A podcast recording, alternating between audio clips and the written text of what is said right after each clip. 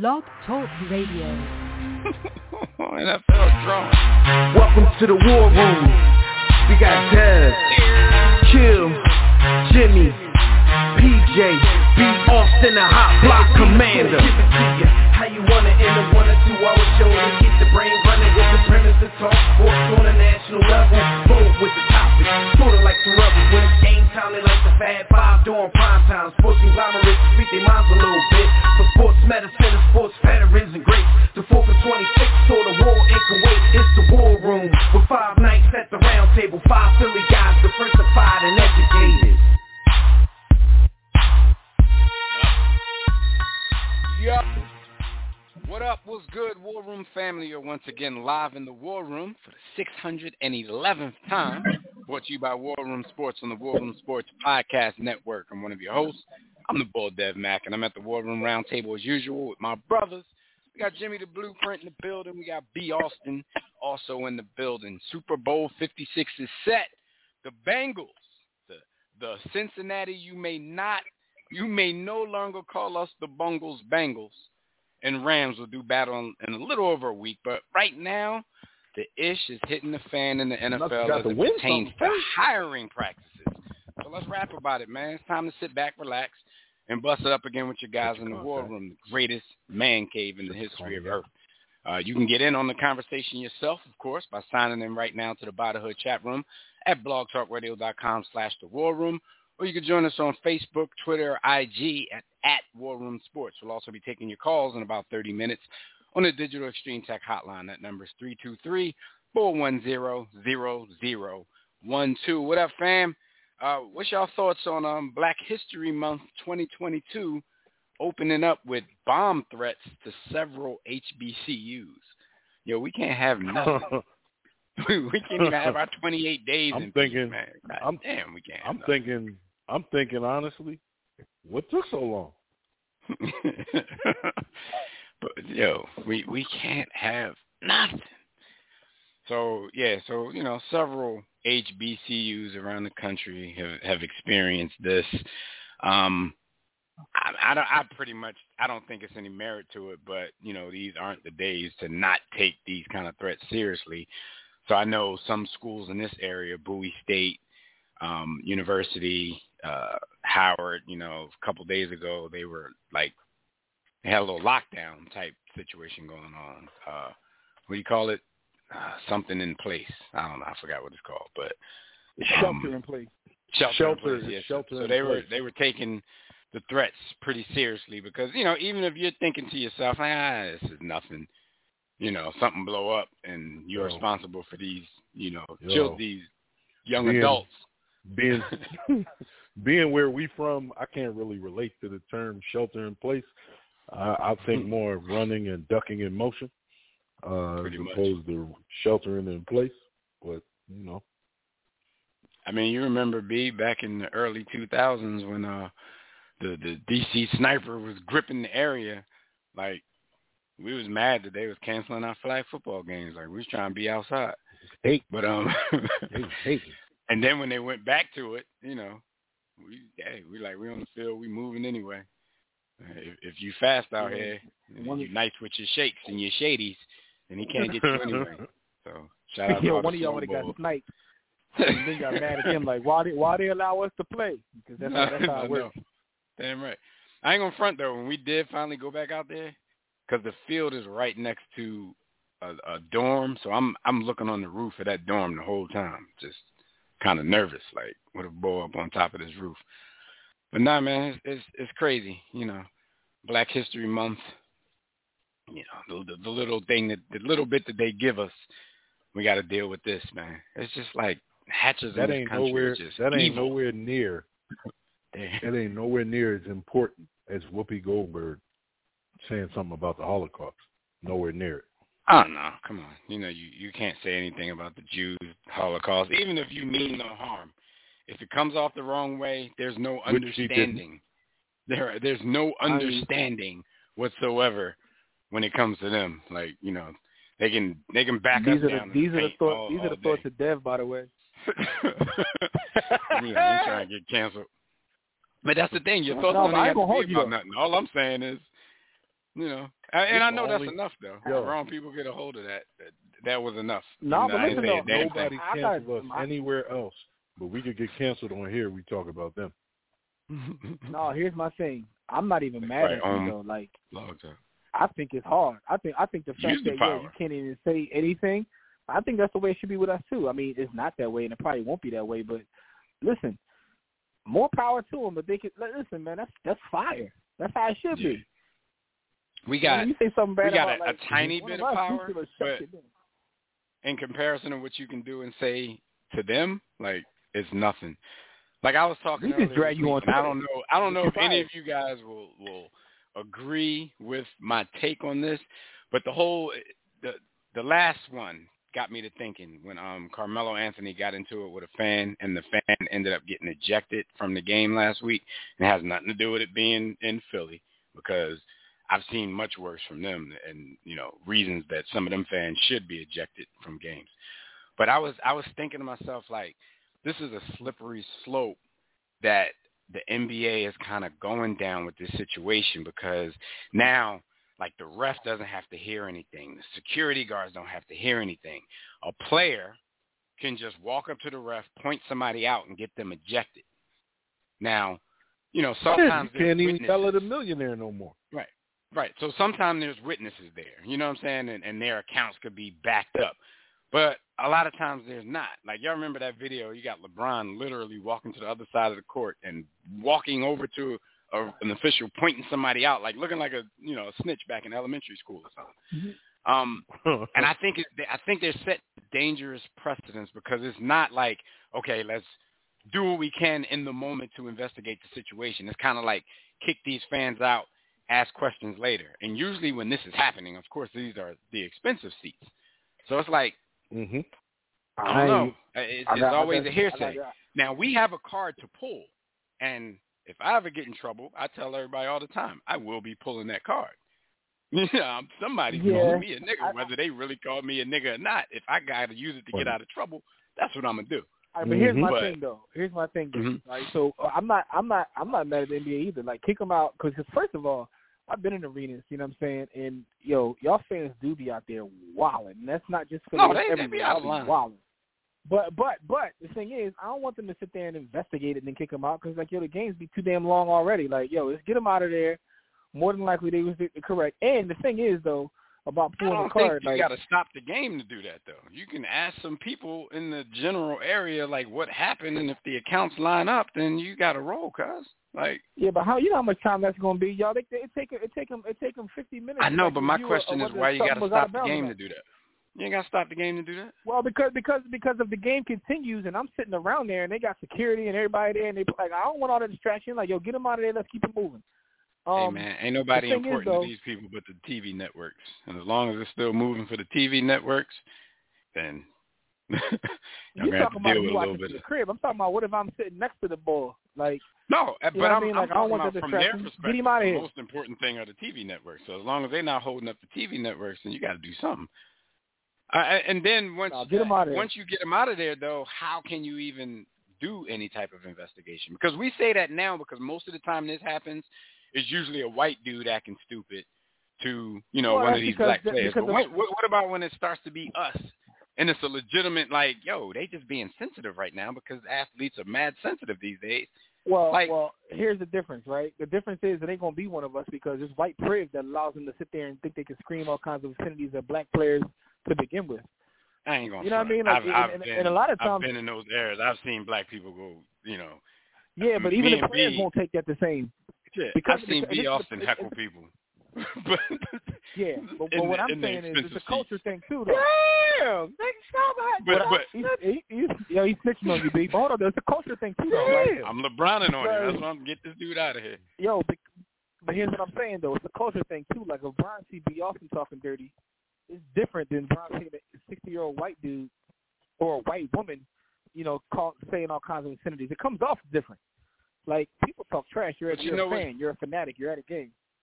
You know the difference Yeah. I see though, and and sometimes it's kind of like okay, I'm gonna go tell on him. I, I guess you know Karen for a Karen.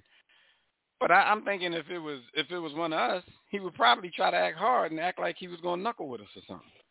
Like, so why we get That's that? what I'm saying. So it, it comes get off. told I think it comes off fuck up. different. So, so he gonna yeah he gonna tell you that like I've seen Russ cuss out black people all the time, but when when the white people got too crazy, Russ pointed them out. But when it's black dudes, Russ will like you know that's still hands. Yeah, like, see, I, I mean, call- I don't, I don't what I mean? disagree with anything you're saying. I don't want anybody to think that I'm defending the the privilege going on out there. I just think it's a slippery slope when these athletes that we know are really sensitive these days because they're the scrutiny is out of control with the 24-hour media cycle and social media and all that kind of stuff. Yo, if people, I'm because I'm not even saying that the stuff that's happened so far wasn't legit. Like LeBron never never really told anybody what the the lady said that he pointed out at the time. Um, there were just rumors LeBron's going so around. big, that she said to. something like, uh, "Your son needs to die," something outlandish, right? So I'm not saying like if these people said what they said, then it's all good. I'm saying when people start looking at that, when other players start looking at that and see that it's that easy. I mean, imagine Ben Simmons getting a hold of that and starting to use that. Like, you, you might ben call him Simmons light gonna throw everybody and, out. Right, he gonna yeah. No, Everybody Ben gonna Simmons ain't trying to throw nobody out. row. Ben throw himself out. As a matter of fact, it actually happened. Rondo got a dude thrown out because Rondo put his finger in the dude's face. Rondo admitted afterwards that the dude didn't say anything threatening. But Rondo, he Hey, he listen, man. literally said, "Yo, I just wanted I just wanted to get him out of here." And you got I think that's a Hey, slippery listen, slope when these people are paying those kind of tickets. Let's go.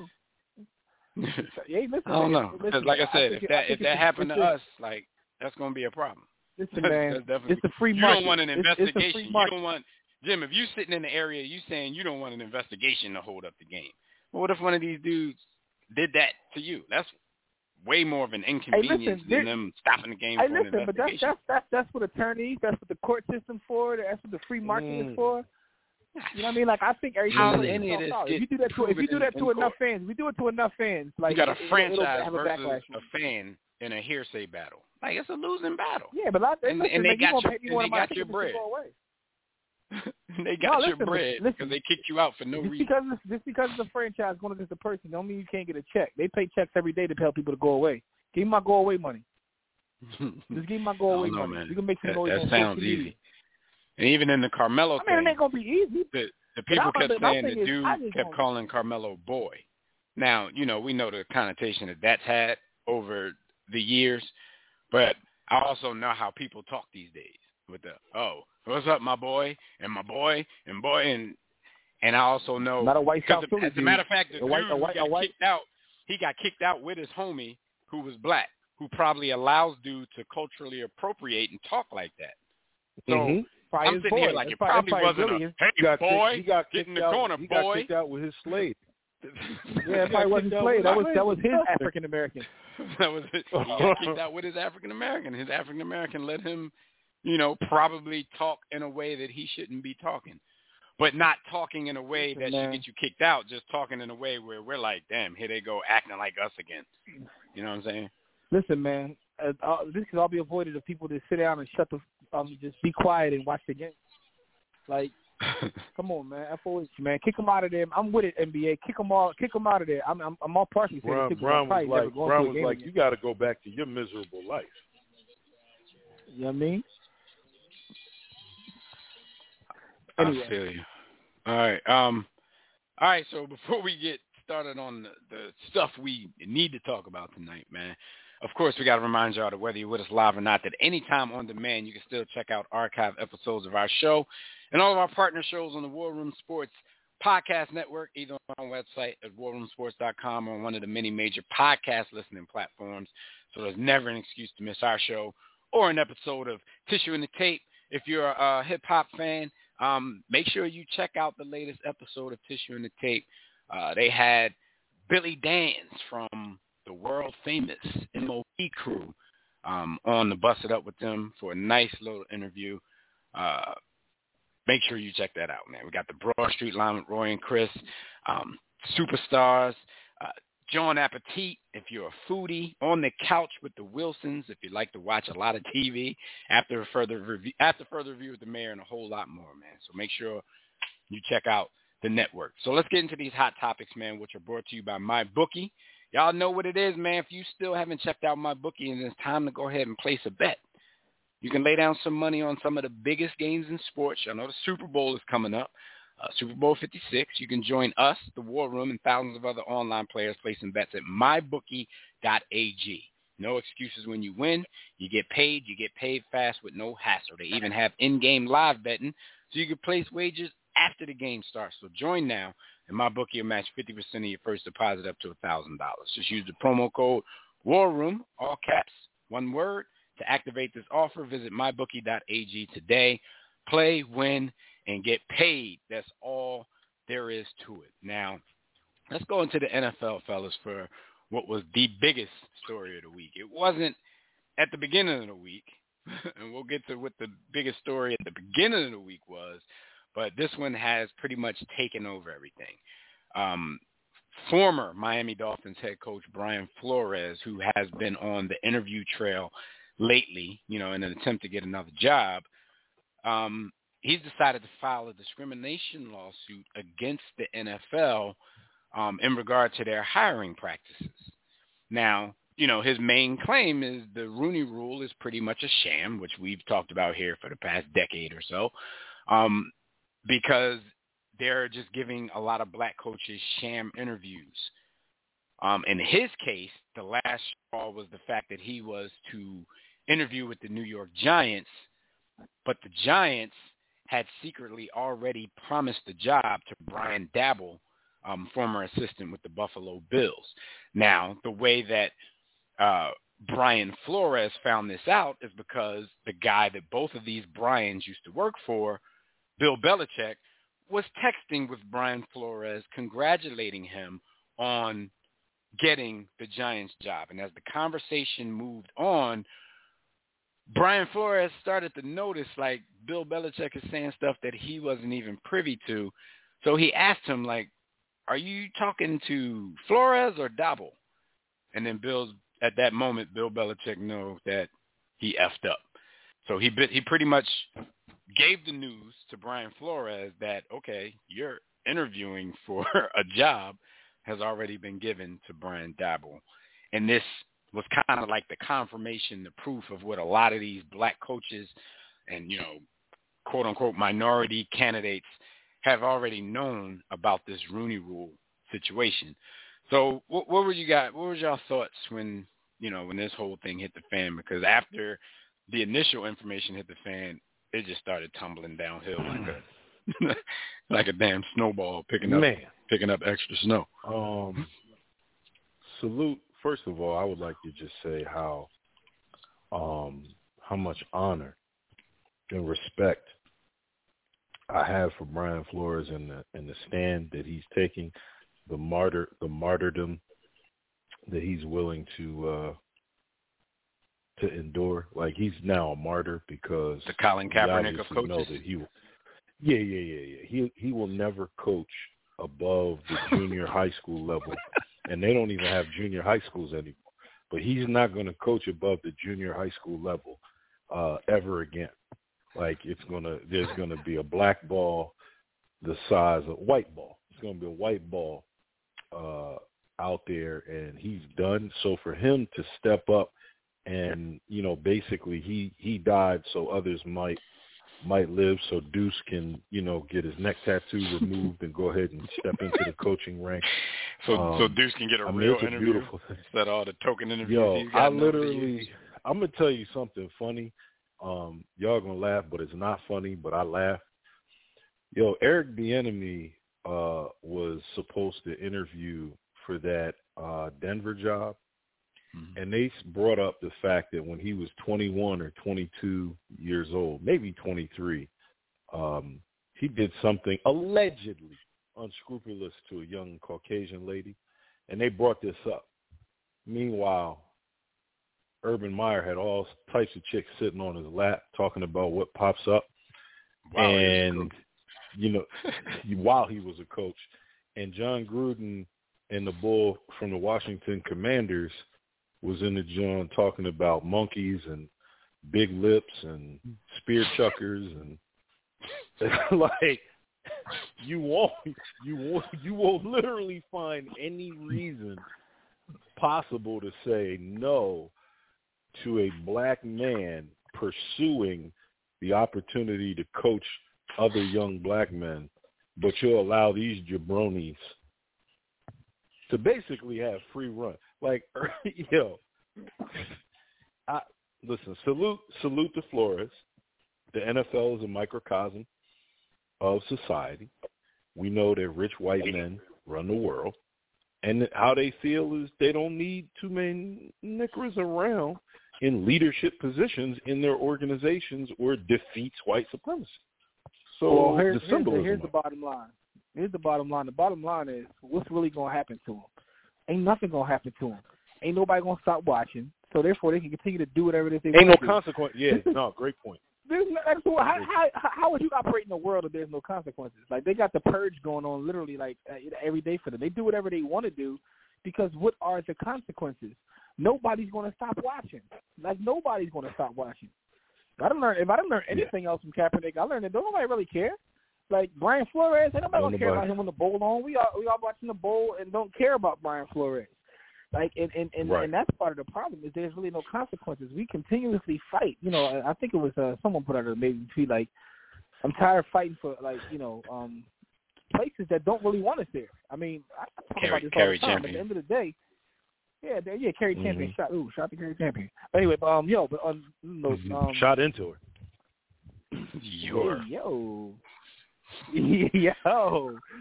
Anyway, man. tired um, of fighting and tired of I'm- fighting to get in there if she don't want me in there.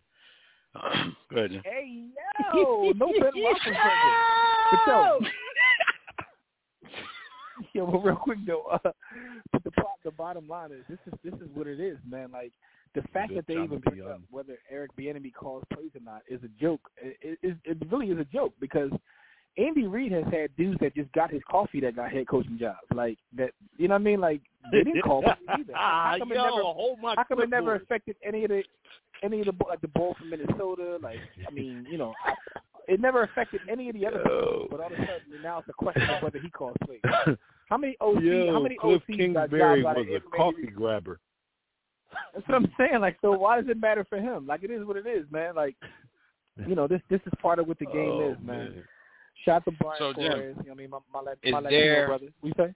Is there any way you think? Is there any way that they can avoid? uh, And I don't even know if they quote unquote want to, but is there any way that it could be avoided that they make a mockery of the Rooney Rule?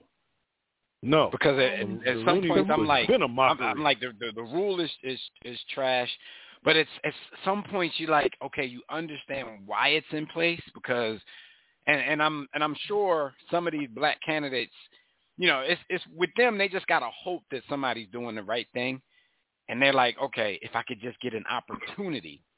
You know, to get in there, then maybe I can impress somebody. Or maybe they can tell somebody how impressive it was, even if they don't hire me. But I'm wondering if there's any of that going on, or is it just I got to satisfy this rule, I got to check this box, come on in here for um, Yo, uh, an interview. The is there Rooney any Rule is a way joke. for them not to make a mockery of this rule? no, Because the if we, if Rule we don't have joke. the rule, then they're just not even gonna get interviews at that point. Well, hold up. Here, peep this though. When the Ru- when the Mm-hmm. Rooney Rule was put in place, we had three black head coaches. How many we got now? Ah, one. One of those Yo, three. I'm gonna tell you what's even. I'm gonna tell you what's Just so one. this. I'm So gonna tell you what's this. So even peep better. this. So peep this. We got over 20 years of the Uh-huh. Rooney Rule, and now we actually have less than we had when it was implemented. So what good is it? So my thing is, what is it really doing though? Like, what, what we doing? What we doing here, Yo, man? the rookie No, but rule that, is that's exactly Rooney. what I'm asking though. I'm like, because you see, you know what the the rule aims to do. Well, at least what they say it aims to do. We know that it's not Yo. doing that. But okay, if we just scrap it all together, like okay, the Rooney Rule is BS, which is a, which is has always been. But then Yo, they don't have to even fake. They won't even get a a, a I got black one- I candidate got in one there better. for an interview. I got So one there's no chance that somebody's gonna impress them to the point like where they even consider. what you what you what you got, their Austin? What you got that's better than that, yo? What you got that's better than that? Yo, yo, as soon as he uh as he laid this out and came out and said we're going, you know, I'm going to sue. The the NFL immediately said within 30 minutes less than two hours. It's without merit. baseless. There's it's without merit. right? 30 minutes. They investigated some deflated balls a lot longer than that, but they Like immediately months. came I got out one. and I said got it's one better than baseless. that, B. Austin. But I got, they I got imme- one better but than that. but they immediate they said this, but like then you like, well, why would you have to have the Rooney Rule if it's without merit and baseless? Right, Yo, right. They I have got the one better. I got one better than that. I got one better than that, right? So here, so this this is gold right here, yo. So, so the fact is, right? There's one head coach right now, right, and that's Mike Tomlin.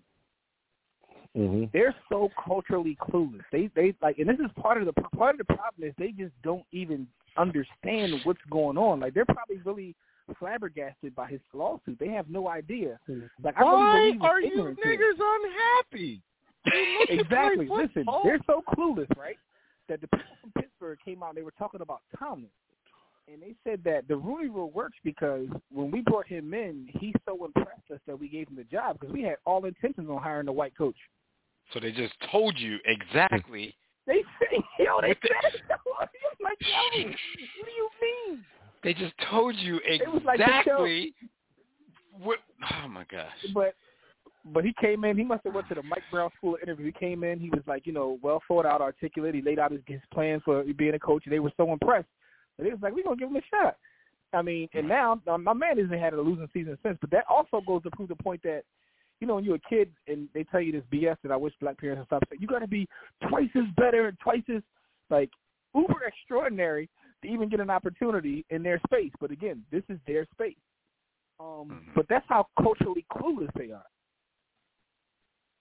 It definitely is, and that's exactly why why I asked that question. Like, is there any way to not make a mockery of it? Because once out of every hundred interviews, somebody might impress them enough that you know their deep-rooted racism gets a you know gets put to the side and say, okay, let's give this NAGRA a chance.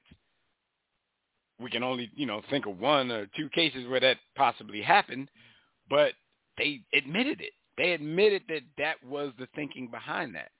So that's why I'm torn. Like, do we scrap it or do we keep it for the Mike Browns and and and uh, Mike Tomlins of the world, who might go in there with their trapper keeper and everything organized and kill it to the point where somebody's like, man, maybe these Naggers are smart about this game.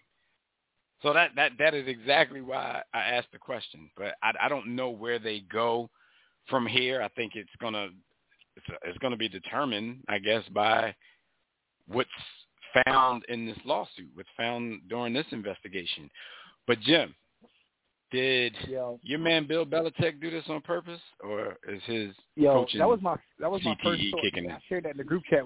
I shared that in the group chat with y'all. That was my first thought that Bars. this is somehow this is somehow um a conspiracy that Bill was getting because Bill got fined all kinds of money for uh you know all his all his So shenanigans. you wanted everybody else to And get Bill caught like- doing something.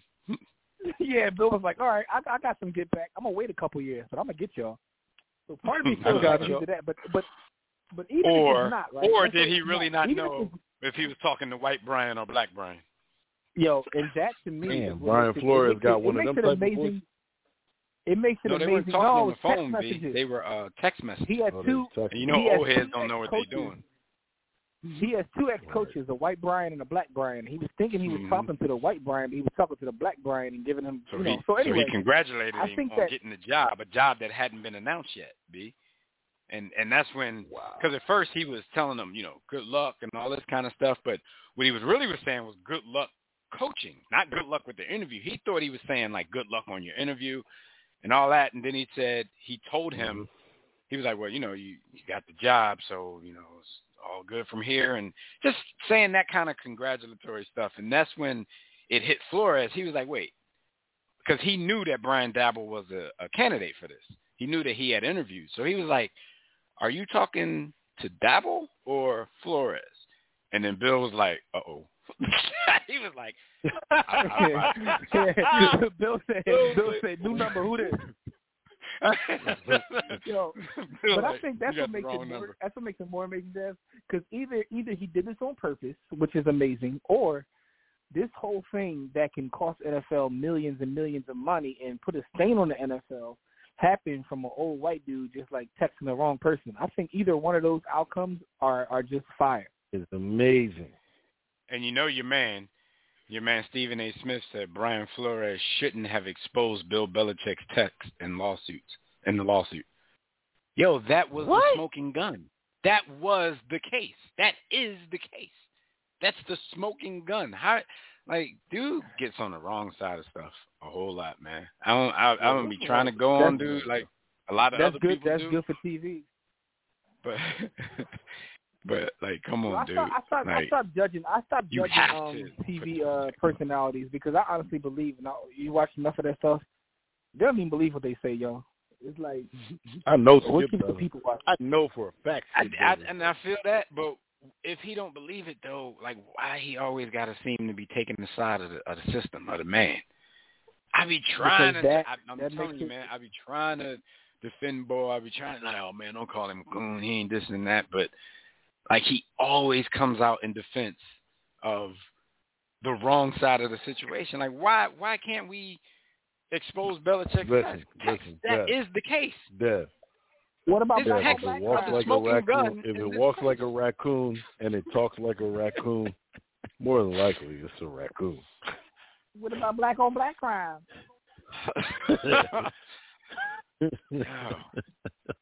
Oh. All right. So Oh, in this man. case, man, where where do we go from here? Are are, are we going to ever get the change that Brian Flores claims he wants to make? Because like B said, he's risking a lot. Um, because I nec- I don't necessarily think might- that Brian Flores wouldn't have got another job because the backlash and the just the outrage was so strong at how he got fired from Miami in the first place.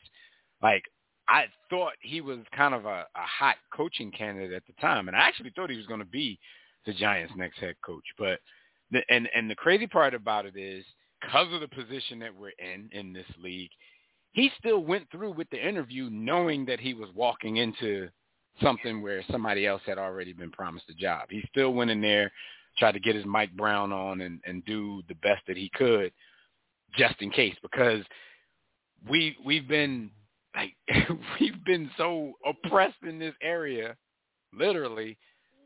Like all they're looking for now is an opportunity to get in front of somebody, and they just got to bet on themselves, even though they know that that things aren't going to happen. So some of the other stuff in his lawsuit, he said when he interviewed for the Denver job a few years back, when they hired Fangio, he said it was so disrespectful that John Elway and the other Broncos representatives showed up late. They seemed like they were hungover from being out the night before, and they were just going through the motions of this interview. And then, you know, not too long after that, they announced that Fangio had gotten the job. Of course, John Elway emphatically denies these allegations. And another allegation that he made that is being substantiated by some other coaches, Hue Jackson has come out and said, I will back you on this. Let's go.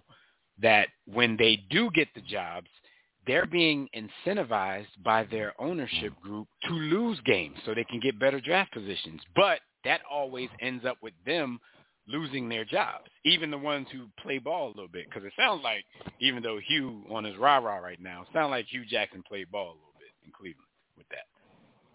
But he said he's going to back Brian Flores with that. So they're offering them like $10,000, $100,000 per loss so they can get better draft position. But you all, you know, the better draft position and the rebuild always comes with one of your white counterparts instead of you because you were just the one we needed to have in this embarrassing situation while we pay you to lose and then we judge you on your coaching record.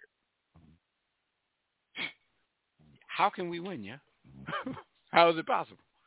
Like they're paying us to Can't. lose and then judging our performance on our coaching record. It is a lose-lose situation. You can't win. Can't Can't get win. out and you can't get in.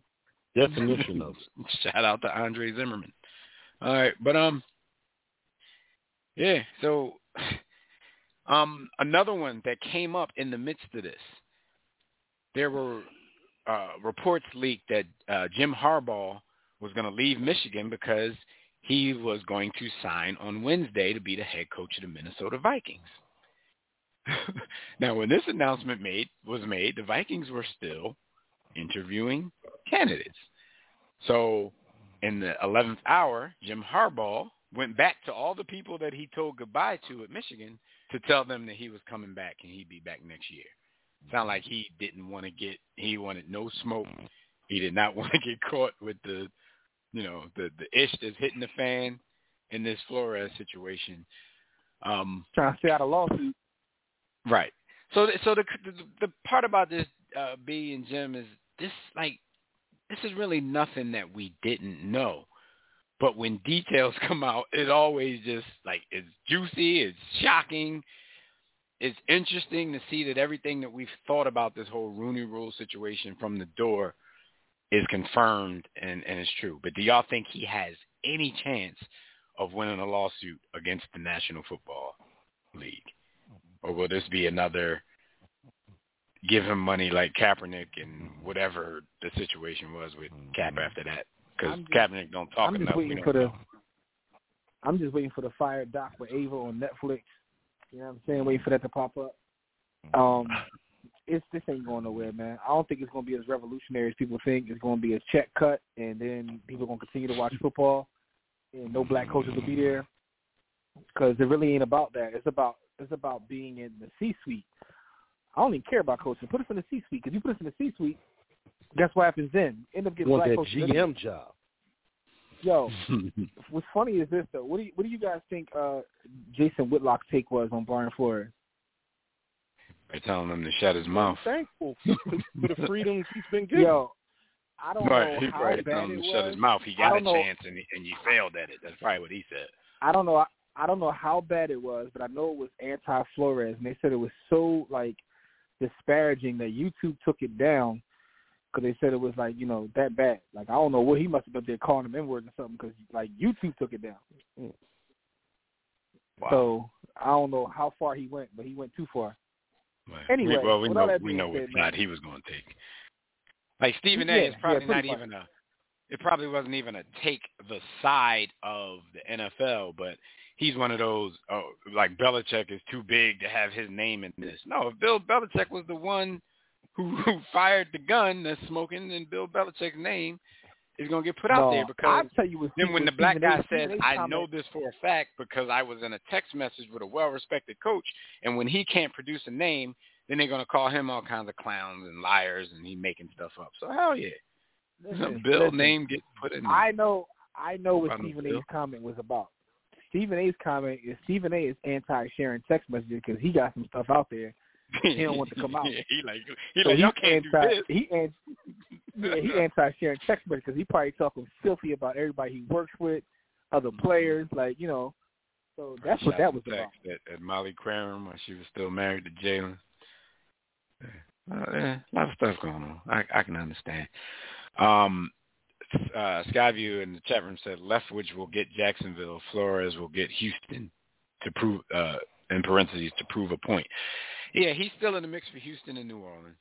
Um, you're right. Left Leftwich is still in the mix for Jacksonville. I heard a lot of the, the Leftwich situation is really him though. He doesn't want to work general manager, so he's trying to get them to switch general managers before they offer him a job if they're going to offer him the job.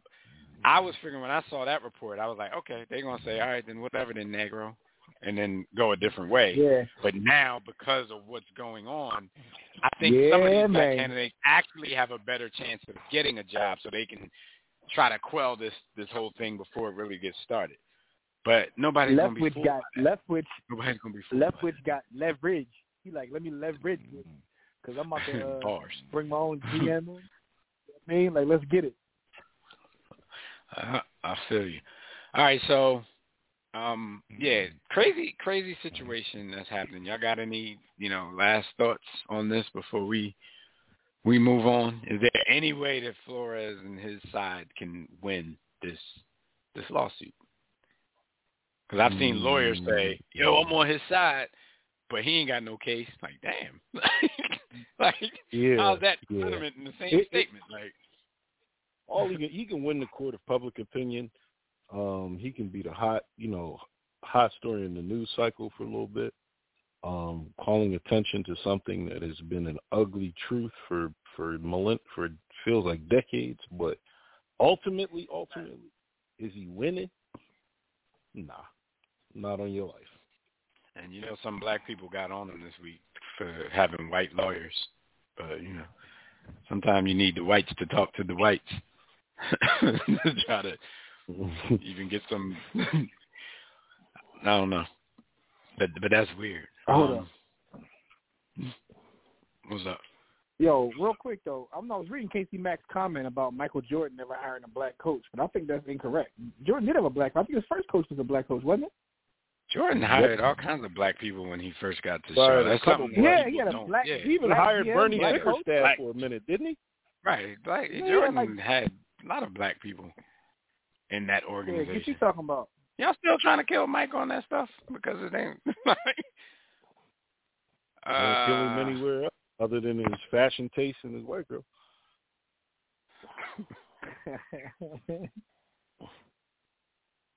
yeah, so- so I was just, I was just looking at that. Yeah, you wrong about that, dog. All right, so uh hidden in all of this is the fact that Super Bowl 56 is a little over a week away, and you know there is pretty much a surprise participant in that game. Um, the Cincinnati Bengals will go to SoFi in Los Angeles to face the Los Angeles Rams. So this is the second year in a row that you know the home team, you know the host team for the Super Bowl is actually playing in the Super Bowl. I mean, the the Rams haven't had a home field advantage for real, for real, since they moved back to Los Angeles. But that's besides the point. It's still at home. These dudes don't have to do much of by the way of travel. I guess they can sleep in their own beds. You know, people act like that's a, a, a an advantage. No, Well, they're probably how these dudes hold up in a hotel anyway. Um, yeah, so uh, we're not going to get into like any predictions or anything like that because y'all know we got two more shows that we can talk about that we're going to talk about the Super Bowl. But just some initial thoughts on the game, on the matchup. Like, how did these two teams end up here, especially the Cincinnati Bengals? Like, how did this happen? Joseph Shout out to Burrow. Marvin for holding this um this franchise together. You know how we do. When somebody has success, we try to Mhm. go back to the nearest black influence and give him the credit. Free Mark Jackson, free Marvin. Uh, Mark Jackson, Mark you know what I mean? yeah, Mark Jackson is the reason. Them- that they the- should have sent Mark Jackson a should have sent Mark a ring. All he did for them. Um Yo, ridiculous. How the Bengals get See, here, we man? get after the we get after Joe the black Shiesty. people too on here.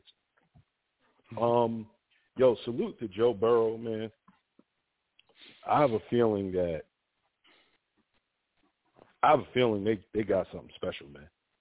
I think he he he he whoo to lead the Bungles to the Super Bowl. The Bungles, man.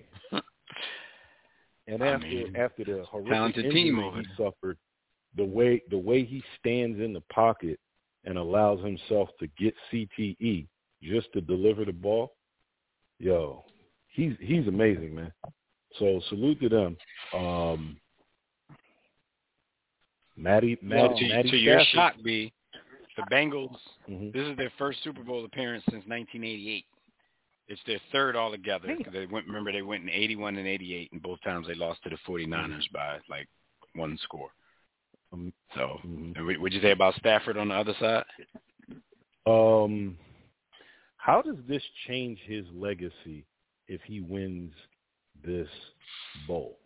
What well, that, for, for the simple fans, publicly? For the simple fans, first of all, B, he has to win for the simple fans. Because it seems like what I've learned over this year, Stafford has a lot of detractors, and I don't really know why. Like why?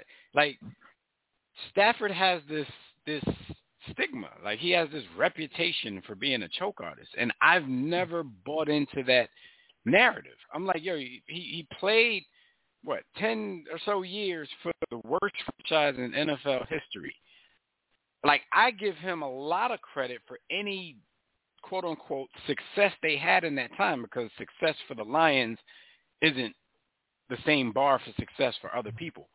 But people keep saying that kind of stuff, and I'm like, but when has the Lions been in a situation you know, to where Matt Stafford threw it all away, type thing.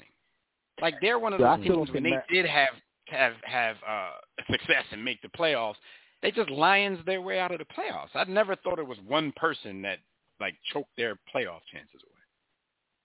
I still don't think What'd you Matt say, Jim? Stafford's that good. He was. I still don't think Matt Stafford's that good. Like him and him and uh, uh and, and Jimmy G was trying to see who could lose the game the fastest. Um, I think that I I don't think he's terrible either though, but I don't think he's that good either. I mean, it is what it, I think they could win despite him. And the fact is, they got players everywhere, yo. Like when you watch that Rams, they got, yo, they really got players everywhere. They got they got White Rice. You know what I'm I saying? think you know what I mean? man. I always have. I think he's real good. I mean, I, I never have, and I still don't. I mean, you know, he was ass on Sunday. He made a couple throws, but I mean, he ain't that good. But it is what it is. They don't need him to beat off. That's the thing. The thing is, they really don't need him to be. They have a well-rounded team. Their defense is tough. Um, in terms of, uh, you know, Cincinnati, man, like you know, Joe Burrow better than all of us. Like, you know what I mean? Like, Hmm. so Joe Burrow Joe is Shiesty. definitely better than all of us. But out- outside outside of Joe Shiesty, though, I think they're well coached. One of the things that impressed me about the Bengals is how well coached they are. Because even like watching them play throughout the season for fantasy purposes, like they never get like too high or too low. Like even when they started off slow, they stuck to their game plan. Like they're a well coached team on on both sides of the ball. They got a good kicking game, so they're a well rounded team. I didn't think. I mean, obviously they seem to still be a little bit early than um you would have thought they would. You know, I thought the Chiefs was going to like smack them. I'm not gonna lie to you. Um, but no, they here now. You know what I mean? Shout to Casey Mack and Vod. You know what I'm saying? It is what it is. I know Casey Mack said the run is over, but I thought he was talking about his Cowboys. But uh, he was talking about his Chiefs. Uh, Um, I, I'm still like, you you said you thought he was ass on Sunday. That's didn't why think when he they was be that coming to good. Matt I really Stafford, didn't. I'd be wondering what games y'all be watching, man. I didn't think he was like, that what good. did I he really do? didn't. Now, Rolled through now, for three forty. now, now he did, he did, you know, but this happens to every quarterback, even the the ones that they call goat. Like they throw in some stuff sometimes, and that should be intercepted, and dudes drop stuff like that. That happens, but for He did that what multiple times. actually happened in the game, I'm like, yo, like he, I thought he had a very good game because a lot of people weren't doing this against San Francisco. San Francisco liked to muck up the game a, a little bit and and not allow you to go off for any kind of uh, you know good statistical run. But he had like a 96 quarterback rating in that game, 300 something yards. Like I thought he played pretty Like well. I'm not saying he I- played like great. said, I'm not saying he played great, but ass is very like strong. I said, like Um, I, thought he was like you know ass, but you know what I mean. Like I just think that he's not that good. I mean, I don't think he's that bad either. Though that's the thing. Like he's just he's just Matt Stafford. Like he is who he is. Like, but the thing is, he got weapons everywhere. Like like literally. Like White Rice is that dude. talent. Somebody said this week. Said well, White well White Rice be doing the folks on Sunday, man, should be like considered racist. Like, will he be doing to them D backs as racist? You know? Arm talent for Matt Stafford is amazing. I hate that term, yo. Y'all gotta stop saying that. Hey. but but but that means a whole lot more than a lot of people take it. Like people think you're just talking about how strong somebody's arm is. Like uh, it's just about how you know the kind of throws that you can make, not even just off the strength, but Yo, I don't know. I, I that term think 'cause I think dude for everything. Platform, really touch. good. I always thought he was. I never bought into the narrative that he was bad. I'm like, come on, Barry Sanders never won. Never, not even. I ain't even talking about winning champions because we don't expect the Detroit Lions to win championships no matter who they got. But they've never really had any real success with Barry Sanders, Calvin Johnson. I mean, Like they've wasted I'm not so talking much talent. I'm not talking about wins and losses either. I just never thought he was that good. I, I'm not talking Yeah, about no, wins I mean, but I you could only be talking about Detroit. And He only played one year here, and they No, I'm talking about not saying his this because but of him, but he, Yeah, I but mean, even- but for the whole season, he had a, he's like a still- 103 passer rating. Like, what bad did he do with the Rams? He threw for almost 5,000 I yards just don't again. think he, listen, See, but this is what I'm I talking never thought the I Bulls that good. And even- even- even in the playoff game, like, even- unfair even in the last two going on playoff about games. It's Like funny. It's funny games, because that- Jimmy gonna give credit to everyone else on that team other than Bull, and it is difficult when you got White Rice. Um, Matt Stafford's nice, man. I, I don't know what you're watching, man. Matt was nice. I mean, I just told you. I, I mean, okay, you can have your opinion. I don't care. I mean, I don't think he's that good. I, I mean, but we are we have a good. sports talk But show. how? You're just saying I don't think you're that good. You're not substantiating it or anything. We, you know, we're gonna listen to you. I am just saying. I am just saying. He throws a like, lot of. He throws a lot of ball. He throws a lot of balls into traffic that he shouldn't. I mean, he to me, when you watch that game on Sunday, he was trying to throw the game away. The fact is, the, the fact is, they are a well-rounded team. That defense, the defense they got, is what like, even even the game before against the Buccaneers, right? Like so so in the Buccaneers. I mean, but that game, was the whole point. They were just like they were just like uh the Tampa Bay Buccaneers. They felt they were a good quarterback away, and it's you know, I mean, they were good enough. They made the Super Bowl with with with the other dude. So yes, they did. I mean, for me, like I said, I don't buy into the narrative, but for the people who who don't like dude at all, like he has, they have to win this game. For me, I think I don't think he has to win because I still think he can win. and Oh, I I still think I- he has. Like for me, it's, I know. I'm not. I'm not talking about do. you. I'm talking about the people out there who you know their their opinion changes when the wind blows. So if they win this game, cause I already I can show y'all a, a post from like I had a discussion with somebody on social media a long time ago about Matthew Stafford. Somebody just tagged me all of a sudden this week, like, "Yo, I gotta apologize to you about Matthew Stafford, man. I, I see what you're saying. I see your point now." Like those type of people. Like so, it, they have to win because if you know what? Because if they don't, I bet you do to hit me back next week. Like, "Psh, I told you. I don't know why I even thought. Eh, I, I, I, take y'all know back, how people are. Y'all know exactly that there's something like that would But happen. let me let me So I'm talking you, about those let me people, ask you Jimmy, this. who- You use you because use I'm the like- example of him throwing him throwing in the traffic, which, which he he does get. He does have those moments where he thinks his arm can beat any coverage. But do you think Kermit the Frog is as well? no, I don't. I don't. I mean, it, but, But- he but does Kermit- that at times too. Kermit I've will also try and throw Kermit. it in I've, between. I've also seen Kermit the Frog carry a team, like literally. I mm-hmm. mean, I seen You Kermit never seen defraud Matt carry a Stafford two carry the. Lions? The Lions? Like Carried him anytime to the where? Lions Carried him to run more losses. of their I mean, games, what he like, carried him to? he carried him to an L. I mean, they were ten and six a season. They were eleven and five a season. Like that's He that carried him carrying the. Lions. They have a, a history of being losers. So if the Lions I like mean, they- even listen. like they make the playoffs, like who who did they have to show for? I mean, Playoffs. besides that.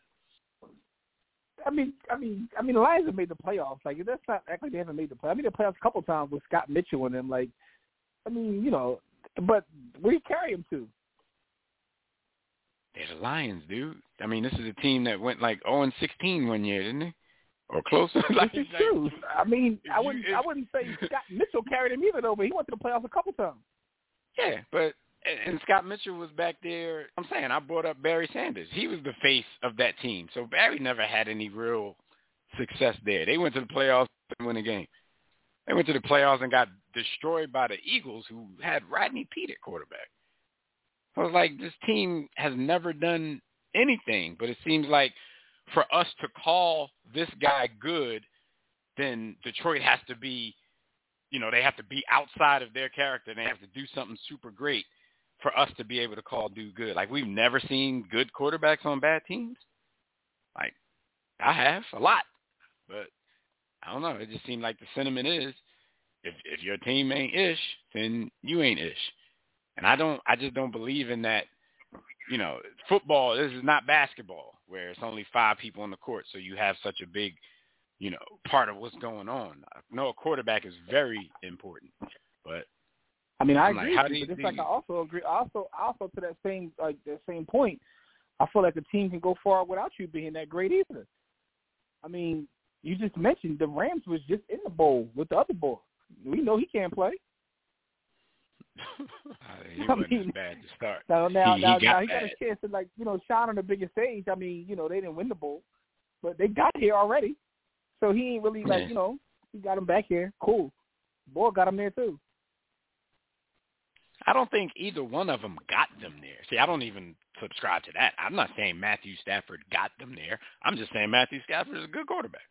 I always thought he was. I mean, I'm not saying he got them to the bowl. Yeah, but, but you talking about got them? I didn't say he got them to the bowl. I didn't say the other bowl got I didn't. No, I didn't bowl. say you said that. I'm, I didn't say you said that. Just I, making my sure that was, uh, Making winning, sure, winning, because I don't, I don't want anybody listening to this misconstruing because you said that. Now they're like, oh, they're talking about he got them. No, making no. sure the just people like out you there said ain't thinking that that. losing, just like you said, him losing in Detroit doesn't tell everything. I feel the same way about him winning so far here. Um, he got to the Super Bowl with the Rams. Let's say it that way.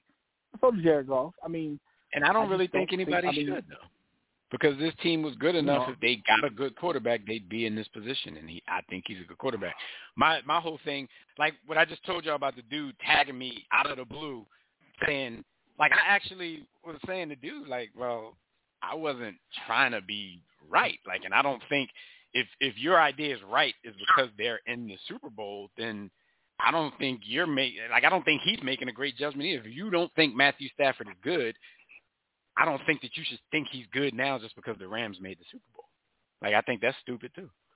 That's just silly. Yeah. Like, people no, change that- their minds. That's like my point. My, my point is, man, like you know, and, and again, he'll have the biggest stage to to kind of like change the narrative on him because everybody believes he happens on the biggest stage anyway.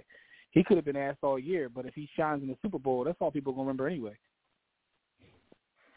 That's how yeah, that's how I think is. that's It's a, about I think that's a bit of I think that's a bit of lazy analysis because it's like we've even seen guys Man, that's why I that hate could It's not ball. lazy analysis. I'm not. that I'm could- not giving you. I'm giving you a fact. The fact is, when you shine on the big stage, that's what people remember. You get. You So so you Joe, can- No, man, I who the don't, boy Jeff, that- I who don't think he's saying, I don't, for the- I don't for the think he's saying your analysis is lazy. He's talking about that fact is Nate lazy analysis from the people who think like that. yeah. The fact No, that I mean, we know be it's a honest, fact. The fact that people only remember how you play on the biggest stage is lazy analysis. That's why people think Doug Yeah. Williams is a Hall of Fame legendary is, is, quarterback. is a Hall That's of why- Famer or Right. who was the They boy don't realize Joe he was a from backup uh, that year. from Man, but but we're Joe programmed from, as humans uh, to, to, from to, the to kind of think that way. Like the Like man from the Ravens everything with is the about big arm everything. everything, backup for us. everything in life. Everything in Well, why life. does everybody have to go on programming? Like I don't like. no, no, I'm saying because no, no, everybody don't have to go on programming, but as humans, we are programmed to like stories. This is how we're programmed as human beings. So everything's about narratives and stories. And the biggest story is the biggest stage when the world is watching. So it's understandable. I know, but we we all that know that to be fact. You know that to be fact, but do you disagree that that's and I, lazy but I also, but I, but I he wasn't saying you were I making the analysis. You were just telling us the fact, which we all know. I'm just saying, I but I, also I mean, outside of it, be, Lazy. I mean, but I don't think. I mean, it is what it is. I understand it. I I get it. I mean, unless you don't, maybe because maybe we're giving you credit, and maybe you don't think that people that think like that is lazy analysis. I can't speak for you No, I no, no. What I'm saying because is, if you say I "Oh, no, I don't understand think it is, then we got to lump you in there with that. Then okay. I mean, I mean, I, I just think that's all a, I'm saying I is I, think it's a under, lazy way of I understand. All I'm saying is I understand why people do that. Because at the end of the day, we're talking about a game of amusement. People don't want to go down. I mean, it's about narratives. That's why the only reason that any of these things exist is is, is for storytelling. It's why certain parts of ESPN are um, more profitable than others. It's about storytelling. In the big Yeah, stage, no doubt. But is you know, you know, human beings people- also. This is not just a this is not just a game of amuse game of amusement thing. Like people do this in real life stuff. Like people remember but this- wars and stuff like story. that for the for the highlights and. and no, absolutely, because it's all because we're thing. we are programmed. We are programmed to. It's the reason why the Bible exists the way it does. It's great stories. People hold that book the way they hold the book. It's really about the stories. It's great storytelling, man. So Is it? I get I don't think half of the people who read that book even understand the damn stories in that book. They may not understand it. They have their they have their own interpretations, and we've seen people take those interpretations and do evil and great things with it. But it still goes back to the stories. If, if you can, if you just had a book that says, "God says you should do this, you should do that, you should do this," that's one thing. But when you start telling stories around it, that's what makes it intriguing to people. It's the stories. So I feel like as humans, we're programmed for that. And on- on the biggest stages is where people make their money. It's where careers are made. Um, you brought up Doug Williams. Doug Williams is held in high regard, and my man had one amazing game. Like really, but but he did it on the biggest stage. You know what I mean? It's the reason why people talk about Robert Horry the way they do is because how they remember those moments. It's about moments. You know what I mean? Well, Shout out to the NCAA, man. One shiny moment, man. That's what it's about. Mm. So, Yeah. but I get your point though. But that that's how he's going to be judged though. So regardless of how he's played up until this point, regardless of that, if he comes out on Sunday and has the best game of his life, it- it's not even going to matter what he does after that. Shout out to Brett Favre. It's not even going to matter what happens after that. It's all about narrative. I know, and narratives even get skewed. What if he comes out if, if he comes out on Sunday and has the best game in his life, and the Rams still lose, then they're still going to say he choked. Yeah, yeah, We've that's, seen it. that's true. We've and seen and that I've seen before. that. Like he I've could come out and have with, the uh, best with game Tony, of his life, Yo, and Tony Tony Homo, I was I when he played uh Peyton against your mob, Jimmy. I thought that was the greatest game in Tony Homo's life, man. But he had that one he had that one pick, and that's all But we remember. No, but, I, but I'm saying, being, I'm talking about like on situations like because like Jimmy says all the time, the farther away we get from something, people don't even like. First of all, a, a lot of people start talking about stuff that they really didn't even see, so they don't even know the details of what happened in it. So if Mhm. somebody has this reputation for being a choke job, whether it's fair or not, the farther away we Mhm. get from the actual details of it, all you're going to see is, well, that guy that they said was a choke got a chance on the biggest stage and his team lost. So it's automatically his fault, especially if you didn't watch the game. You can even go back to the Mhm. statistics and see this dude was 15 for 22, 416 yards, three touchdowns, and no interceptions, but they lost. So what we said about him, like our narrative, is going to remain our narrative. He's a choke job.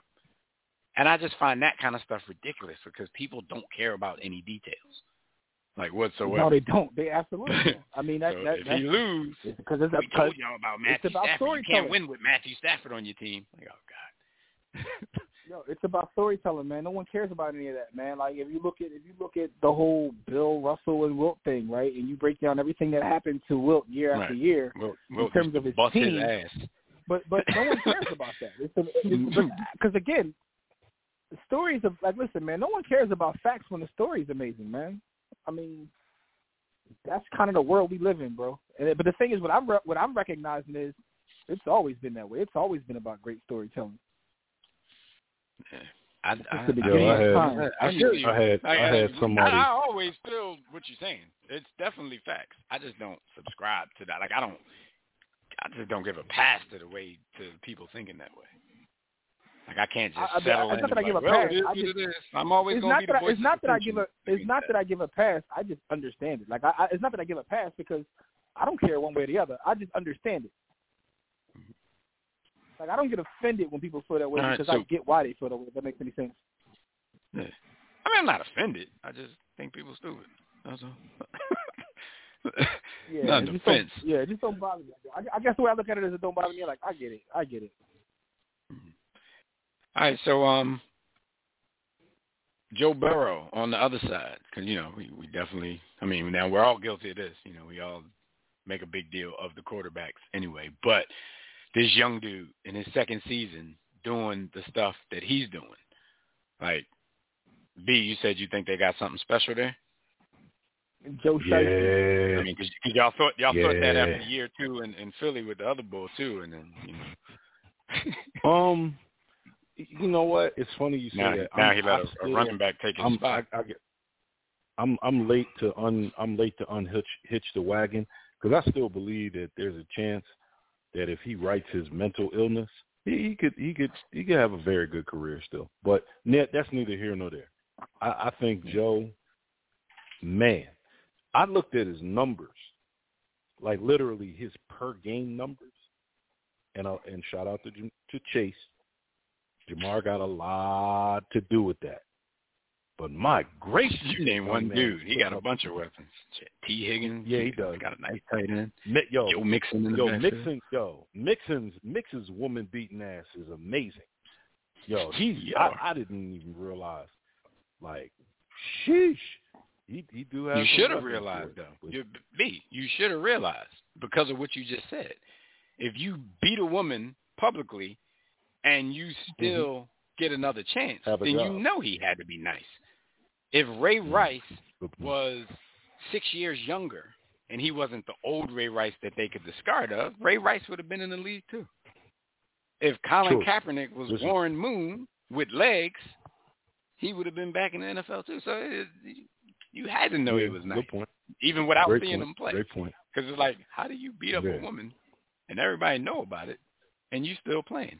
Because talent And it trumps don't even matter. Because they don't care. Yeah. So If you a bum, then they're gonna act like they got a moral compass. Oh, he ain't that good, so Good point. he's not worth the trouble. But Mixon was worth the trouble in their eyes. um, he, he's still a band to to a lot of the rest of us. But all right, so you know, like I said, we, we're gonna talk about the the Super Bowl and the matchup uh, coming up next week, and then of course we always have our uh, pregame show on the day of the Super Bowl to make our final picks and and give our final thoughts on the game. But you know, it's good to see. This is two teams that I wouldn't mind see seeing. You know, either one of them win. Um, I think if the Bengals win, the story would be amazing on that one. Um, but no, you know, this, this is one of those matchups. I think I hope it's going to be high powered because you know sometimes we get some stinkers in the Super Bowl.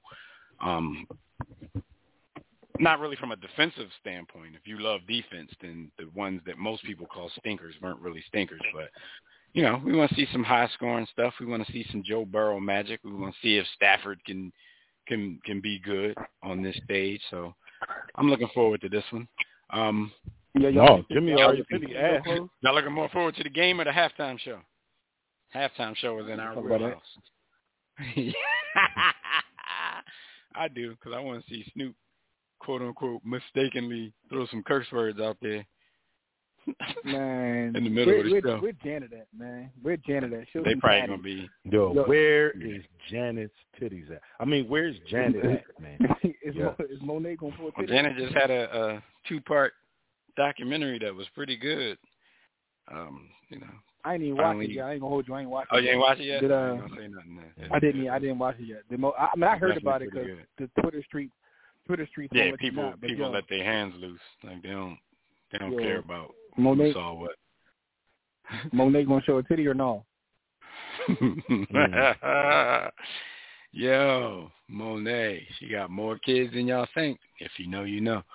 All right, so um, what was the biggest story of the week prior to all of this Brian Flores stuff is that Tom Brady, universally considered the GOAT, um, he announced his retirement. Now, this was after, I guess, a little premature report had leaked a few days before that. So when the the the report came that Tom Brady called it quits, Tom Brady and his dad came out and said, "Well, no, Tom is still mulling everything over. He hasn't decided that he wasn't playing, and blah blah blah."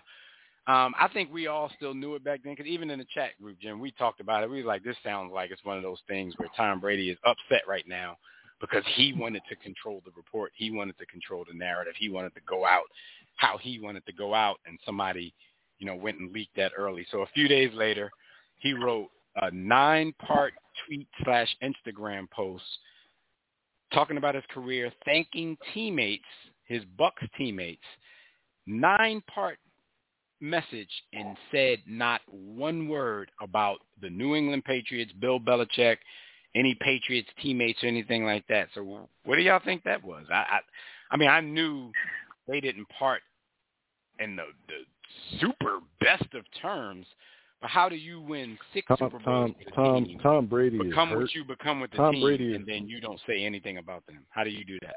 Tom Tom Brady is hurt on two fronts. Number one, that was a shot. Yes, it was a shot at Bill Belichick. Um, it was a shot at Bill Belichick because he said over 20 years, Tom wanted Bill to at least take one, maybe two steps towards him. Like maybe Tom was wishing for a big brother, and it didn't have to get there. But they said dude had no relationship outside of football. Like outside of the building, um, Tom reached out dozens of times over the years, and Bill either wouldn't get back or he would hit him with the GT FOH, and um, Tom just it all pent up. But what it really was was Daddy Daddy Kraft. He felt like Daddy Kraft should have stepped in and stepped up to override Belichick, Right. and that Daddy Now, Kraft chose Belichick over him. Kraft has Mm-hmm. always publicly backed Brady, even when Bill was kind of trying to let him go when they thought Garoppolo was going to be the, the next up. And, you know, Mhm. Kraft spoke up for him. But ultimately, you know, you Kraft has a coach that many considered before Tom left to be the greatest coach in the history of the game. So it's like, even though I love the quarterback, like I, you know, if this guy is, if this coach is going to be here, I have to go. And I gave him that power. He's not only the head coach; he gets to make all the decisions. So he had to let him do what he had to, you know, what he had to let him do. But you're right. I think if it was up to Kraft and he was one of those meddling owners, if he was Jerry Jones, even if he's trying to, you know, if he if he's what what's the name is trying to be now a little bit, Jeff Lurie, like he would have stepped in and and and messed up the whole dynamic and, and overridden the whole thing. But he he he played his lane. He stayed back and did what he what he was supposed to do as a team owner. And now we have what seems to be a lot of animosity. And I am hearing reports that Kraft has reached out and Brady's still going to end up doing the whole sign with the Patriots for one day type thing so he can retire as a Patriot. But it's just shocking to me. You know, you spend 20 years in a place, win six Super Bowls. You know, this is the place that pretty much molded you into what everybody thinks is the GOAT, and he doesn't say anything about them. How shady was that, Jim? Because he's supposed to be a better person Man. than all of us. Go shady. Good riddance, good riddance, bozo. yeah. I'm glad. Yo, glad I just here, want man. you. I just want you to know, Yeah. Dev. I see what you did. I see what you did there. I see what you Yeah, did. he's probably better than all of us. It's definitely shady. But yo, But uh, it was shady. I mean, Tom Brady. Tom Brady. That's just shady talk. petty. He's he's he's damn near feminine with his petty. Like, I, I mean, you know, we we talked He- about like nigga when he wears wins games Uggs. on the road. I mean, what you expect? No, he's very very petty. When he wins games on the road, he plays like he does his little videos on IG where he plays artists from the hometown of the team he beat in the background, like mad mad subliminal petty shots. Like that's who he, he is. he didn't he didn't So, shake you uh, know. Nick Foles' hand after the Super Bowl. Probably like how does Yeah, man how does bum beat me? Good rid, good riddance, bozo. All right, so you know, 22 year I'm glad I ain't gotta hear them career is over. Week. Uh, Side they note, probably side still note real quick. That's put. don't don't don't watch record, any uh, Bucs or Patriots games though, because they probably still gonna talk about him every single week. Yo, I just want to put this on the record, Joe. I, I watched uh the game this week, and I'm like, yo, I'm getting sick and tired of Tony Romo. It went, it went from like him being like entertaining and Yeah, oh man, look how he he was good down. until he irritated he wasn't. yeah. He is. You know- but you know why, though? Hate boy now. He believed the hype when everybody was saying, "Wow, he's pretty good at this." So now he feels he has to do so much shtick, and yeah, he's he's gotten. I've, I'm I'm Oh, on board God. with you on that, Jim. I'm tired I'm of gonna put that on the record. Definitely. I mean, they didn't gave him his own. What is it, Romo something where he drawing on the sky? Come on, man, they doing too much. They doing too much. All right, so um, peace out to Tom Brady. Uh, real quick, um, just a little uh, NBA report. Young man Ben Simmons has now lost $19 million in fines. So Ramona Shelburne of, of ESPN wrote a, a long article about Ben Simmons this week, and a lot of people think they're learning something in this article and they're having these discussions of like, well, after hearing what Ramona had to say, do you think there's a chance now that the six that he will suit up for the Sixers? So that debate is going back and forth. But she uncovered some more stuff saying, you know, not only was he upset with Doc for saying what he said after the game, which I think is the weakest reason to be upset ever. Doc did not say anything malicious, but I'm not going to revisit that. He's upset that Doc didn't come see him in L.A. during the off season, even though Doc tried to reach out. He texted him a million times, and he would not take his calls or his texts. He expected after that for Doc to show up to where he was training, like he knew where I was training. So you expect to shut him out. And remember, the Sixers, the players, they were about to send a whole contingent out there, and he said, "No, Yo, don't come." So he's mad that bulls it- ain't it- got it- no. He's man. mad that they didn't make these moves anyway after he acted like a petulant child and told everybody, "Nah." That shit women do, don't yo. mess with y'all. Right, like that that kind of thing where they expect You you, to know, know. what they're really know. thinking when they're telling you something out loud. Like yeah, she's saying you're this, but then she's know. mad at you for not not doing this after she told you not to do this. Yeah, that you're right. Yo, man, yo, you know exactly what I'm talking about, yo. You supposed to know. What do you mean I'm supposed to know, yo? right, Yeah, right. my fault. You I'm, I'm told a me bit. My bad. exact. I know. It's like you told me exactly what you wanted me to do. You wanted me to kick rocks and go to hell. So now that I didn't go down to hell, you got a problem with that? Like, make up your mind. Like you told me to roll. Yeah. So this, you're right. This is exactly what he did. So I, yeah, I've, I've been through it too. Um, that's weirdo stuff, man. That is really weirdo stuff. So I'm gonna ask y'all. I don't know if you read the article because I can see why people are having this debate with the little tidbits that she put in there.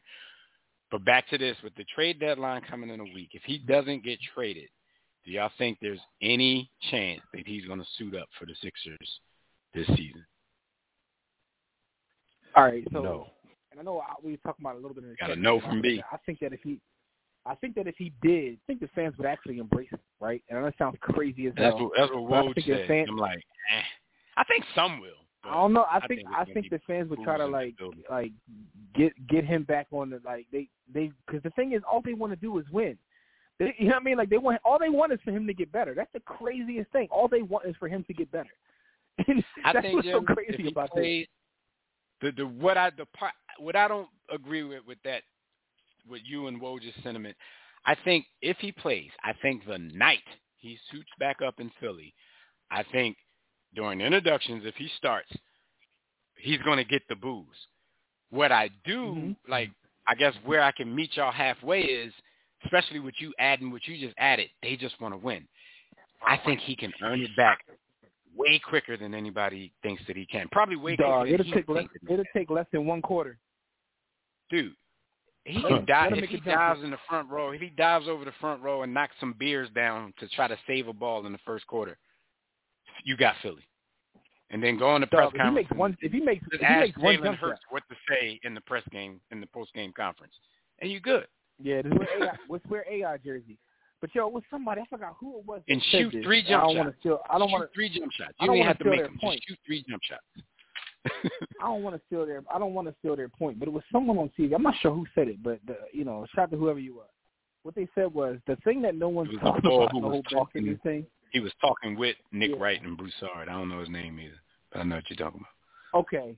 Okay, yeah, yeah. So that was the interview I was talking about. But the boy said the one thing. Mm. He said, "Yo, Ben Simmons is scared to play basketball. Like, forget In Philly. for Philly. And all that. I agree. I agree with that. yo, he's absolutely percent. scared to be on the court. That's the thing that people don't even talk about. Like, yo, my man is afraid to be on the court. So this is the way for him to not have to face his demons of being in like a live basketball game. My man is scared. That's crazy. That's that nervousness you have when you play like for the first time at Gustine Lake. he Yeah, playing man. at Gustine Lake for the rest of his life. They be in that bitch like welcome to the Terror Dome.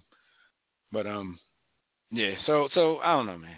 The trade deadline is coming. We'll see um what happens with that. You, we talked about the whole Harden situation. So our stat of the week, man. This comes from from somebody else, another point guard who who hasn't played this season.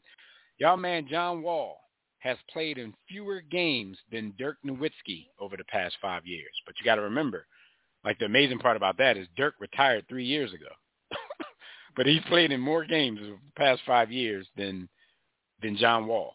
John Wall, excuse me, has played a total of 72 games over the last three seasons seasons and was paid 101.6 million dollars in that time span. That equals 1.4 million dollars per game that he's getting paid.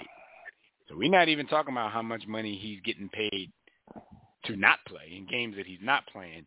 But over the past three seasons, this dude has made 1.4 million dollars per game and made a whole lot much a whole lot more, you know, not playing at all.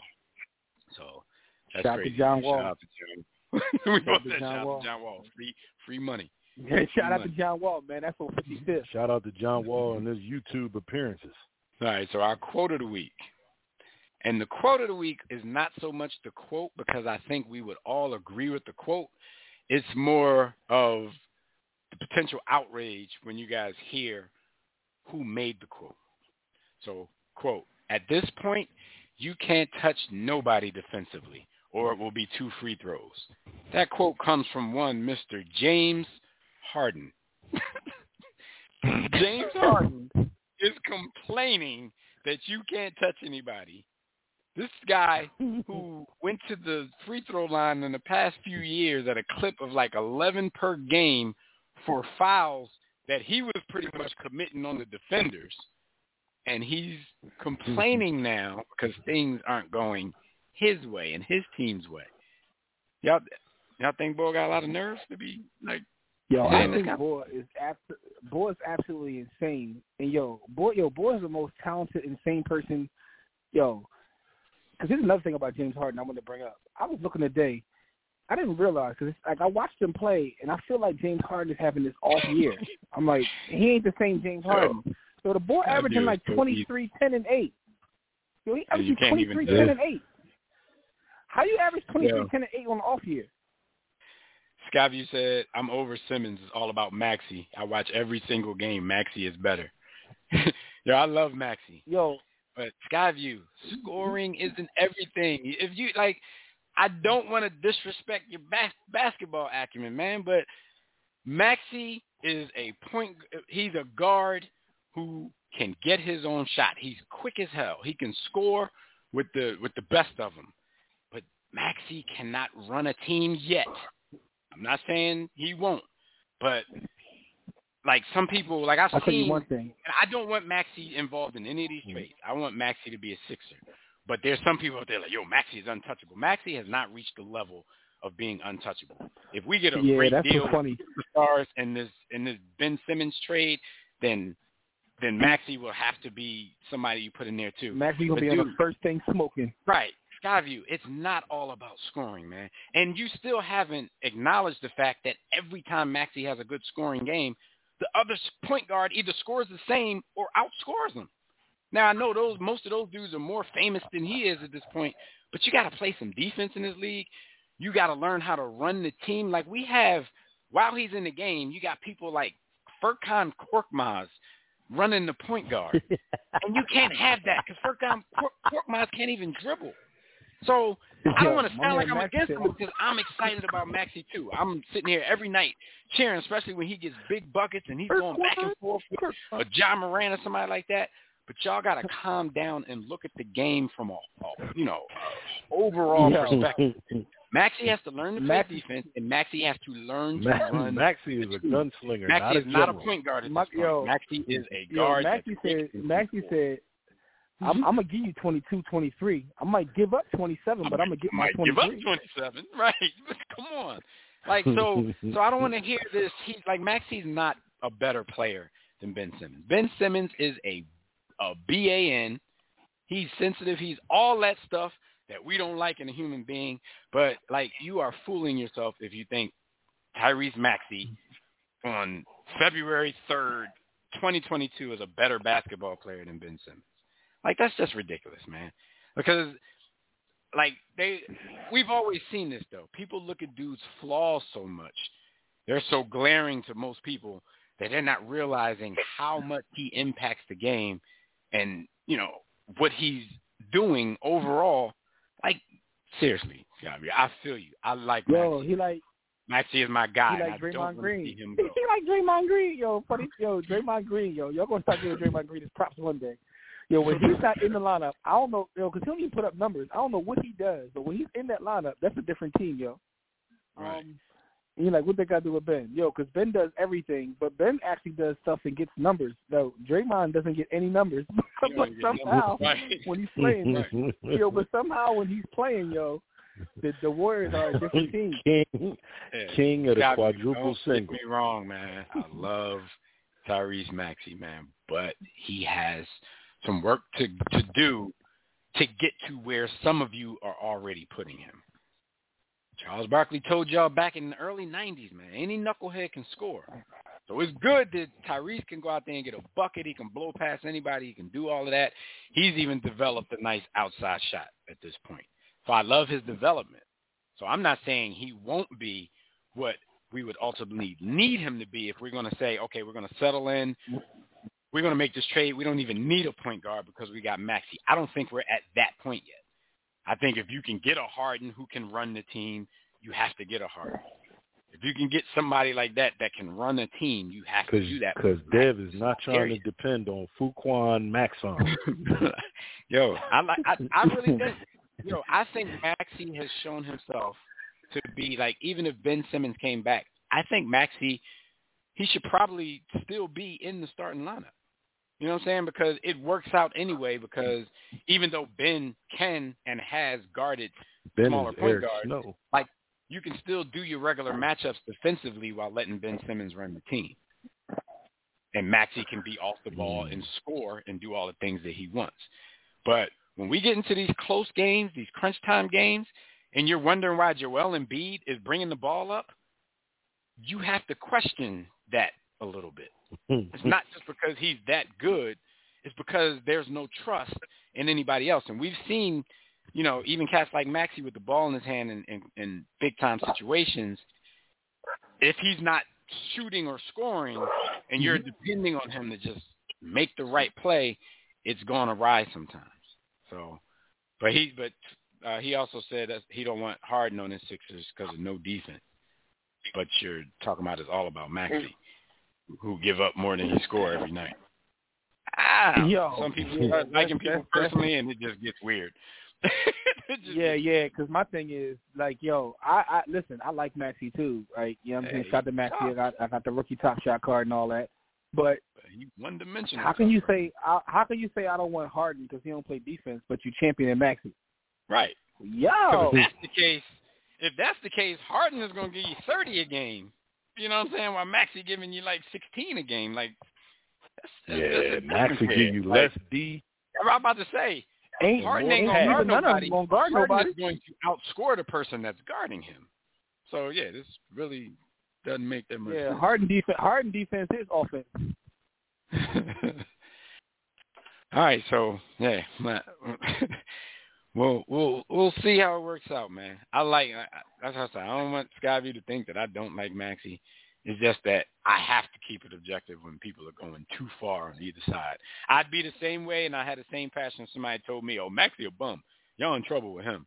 I'm going to argue them down too. But there's a middle ground. Well, shout to Skyview. Shout to Skyview for one thing though. Skyview is consistent because he's been screaming Maxey's name before the season started. Like he's he's narrowed it on board, and he going you know, you know what I mean. You maybe maybe you'll be in Brooklyn with him. Maybe you'll take your fans into Brooklyn when he ends up there.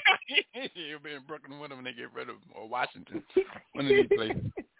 Maxey Maxey gonna start looking for cribs in Dumbo right now.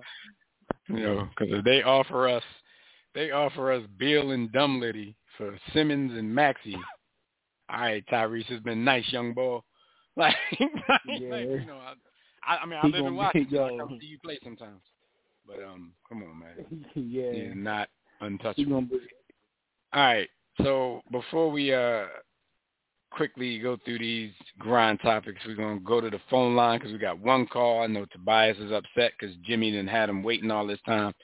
So uh what up, Tobias? Roll damn tide. Man, if I was white, y'all would have picked up my line. Pretty much. True. Yeah, at least y'all True. was Because Stephen we would have we would have needed to get the opportunity to get in front of somebody right and talk to them. You know, we need the opportunities because we, you know, if we don't get that opportunity, then you know you'll never know if we would have made a good impression or not. Shout out to Well, well, NFL. Appreciate that Stephen A. McMillan and, uh, and Jimmy Whitlock. Appreciate that, fella. Uh, but, uh, oh, one, about Tom Brady. Bucs fans are mad at me. I was like, I'm glad he retired. He can build the team back up. Because you're going all in every year, kicking a damn can down the road, and you're up there depending on a 44-year-old quarterback who'll be 45 this year. Who else thinks that's foolish? Uh, you know, but here's the here's the funny part, right? The bet, and I hope B. Austin is sitting down right now.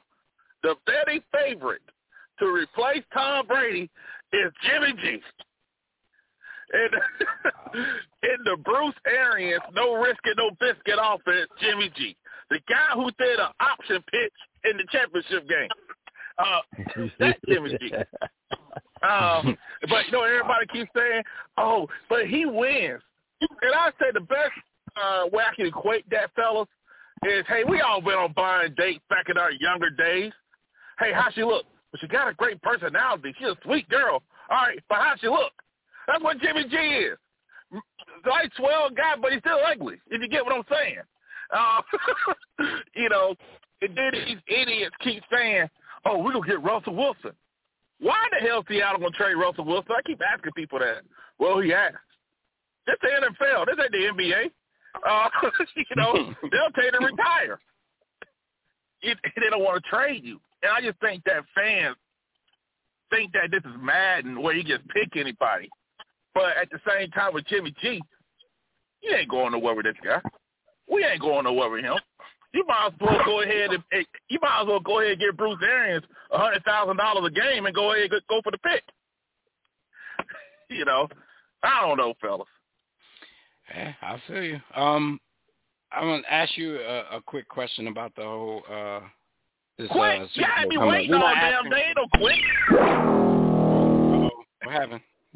Yo, real quick, I just gotta tell y'all, it just came out, man. Maxey got traded. Fred Van Fred Van VanVleet is an all star. Just Got to put that out there. Fred Van, Fred, yeah, White fan quota. Breaking news. He gave us a breaking yo, news to tell us his homie Freddie Van. My young boy, man.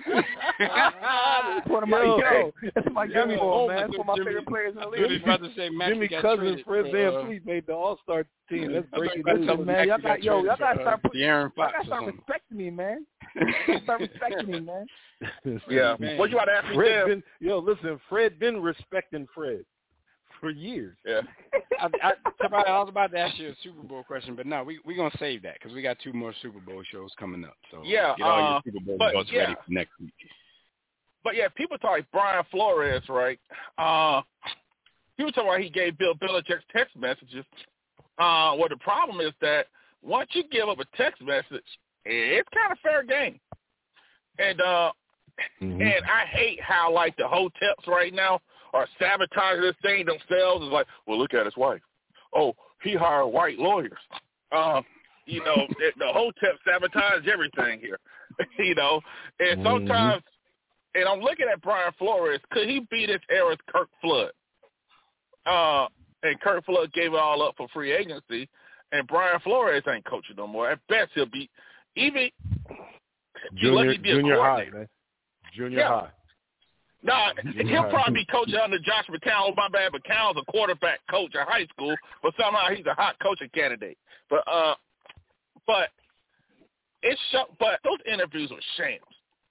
Like these guys are going on, yeah. and it's hard for those guys to not even go to those interviews because you're in a rock and a hard place when you're a black coach. And what people don't say mm-hmm. also, even on the college level, a lot of black coaches go to the worst spots. And I remember there was a mm-hmm. black coach. He went to the Mexico State for, for college football. You know they got to do funding with bake sales and car washes. Uh, you know, uh, you know. So I just think that I'm glad he put it out there. NFL will try to cut him a big check to keep him quiet, but it just shows that the Rooney Rule it meant well, but it also became a sham because at the end of the day, you can't tell these folks who to hire. And, uh, I don't even know if they meant well. I think they were just trying to throw mean him, well? throw Right. us a bone. Like, no, Yeah. probably was just shut up, take this, shut up. Because I mean, Shut up and dribble. yeah. right? It, it's still a shame these days that we have to have rules in place just to get us an interview. an Because interview, you knew they were going to learn, you know, they they were going to learn the loopholes of the rule. Like, all right, you know, we can know who we're going to hire. Let's bring them in and check the box and tell the NFL that we did what we had to do. So it's like we don't know that number, uh, you know, off. We don't know it to be, you know, the facts of it. But can y'all imagine how many black candidates since the Rooney Rule has been put in place? Can y'all imagine how many black candidates have actually interviewed with NFL teams that had already made their coaching decision, but was just waiting Most to get of this out of the way? Yo, Most of. Tobias, let me Yeah. tell you, Tobias. Me probably had you it in, in man. Pittsburgh. The ball price. A young man who coaches like Jimmy said. who coaches for the Eagles. He coaches, mm-hmm. he gets sneakers, he gets cleats, and he folds towels. So they get my man Deuce to come in. He'll interview, and then the very next day he's folding towels for his running backs, man. Because they never had no serious consideration of hiring a dude with a neck tattoo. They just wanted to check the check the box. that is gonna hurt them in the long run for real. That's what I don't care what nobody says. That's that's true. Yo, but you know, and this I'm happens still in, mad in, that our- in the all division the. East and West All Stars have been revealed, and Jimmy broke in just to just to tell us about Freddie. Yeah. He said all hey, rest of the uh, But, hey, hey, but you man, know- I, yeah, cause y'all gotta put some respect on my young boy name. yeah. Yeah. They, they got their light skin quota in All Star game now. But uh you know, but uh it like it happens out here. I've been on a job interview. I was the only black guy in the building, so I knew I wasn't getting this gig. and uh that's how it is. It did like the whole tanking thing. I actually believe that because you see, it's sports that openly tank. And uh, but why would a coach want that on their record? It'll be used against them, and the players, especially the NFL, you're putting tape out there because the contracts aren't guaranteed. Who may be a bust? Because Tua, let's just be honest here, it ain't looking good for him so far. And uh, and now your coach is out of a job. These players may not get in a spot because they tell you they look too good, get less money. And if the team does get good, oh yeah, we're gonna uh, have the next coach take over that, or the next GM. Look what happened to Philly. So the players started getting good. Hinkie was out of there, and the other people are in. You know, Brett Brown, Doc Rivers was much the same guy. Doc Doc has better PR, but uh, you know, it's just how it is, man. And, uh, and I hope that he keeps fighting. I hope he goes for it. And I just hope these hoteps just chill out for one moment. Stop going like Oswald Bates, even though Michael Eric Dyson stole Oswald Bates' flow. But I just hope they stop going Oswald Bates here for five minutes and realize there's a bigger picture with this stuff. I And mean, my that's last why thing, they're fella- hoteps, though. They're not going to stop. Yeah, That's hurry why they're hurry hoteps. Yeah. And my last Good. thing is Last thing. everybody keeps talking about we need more black owners.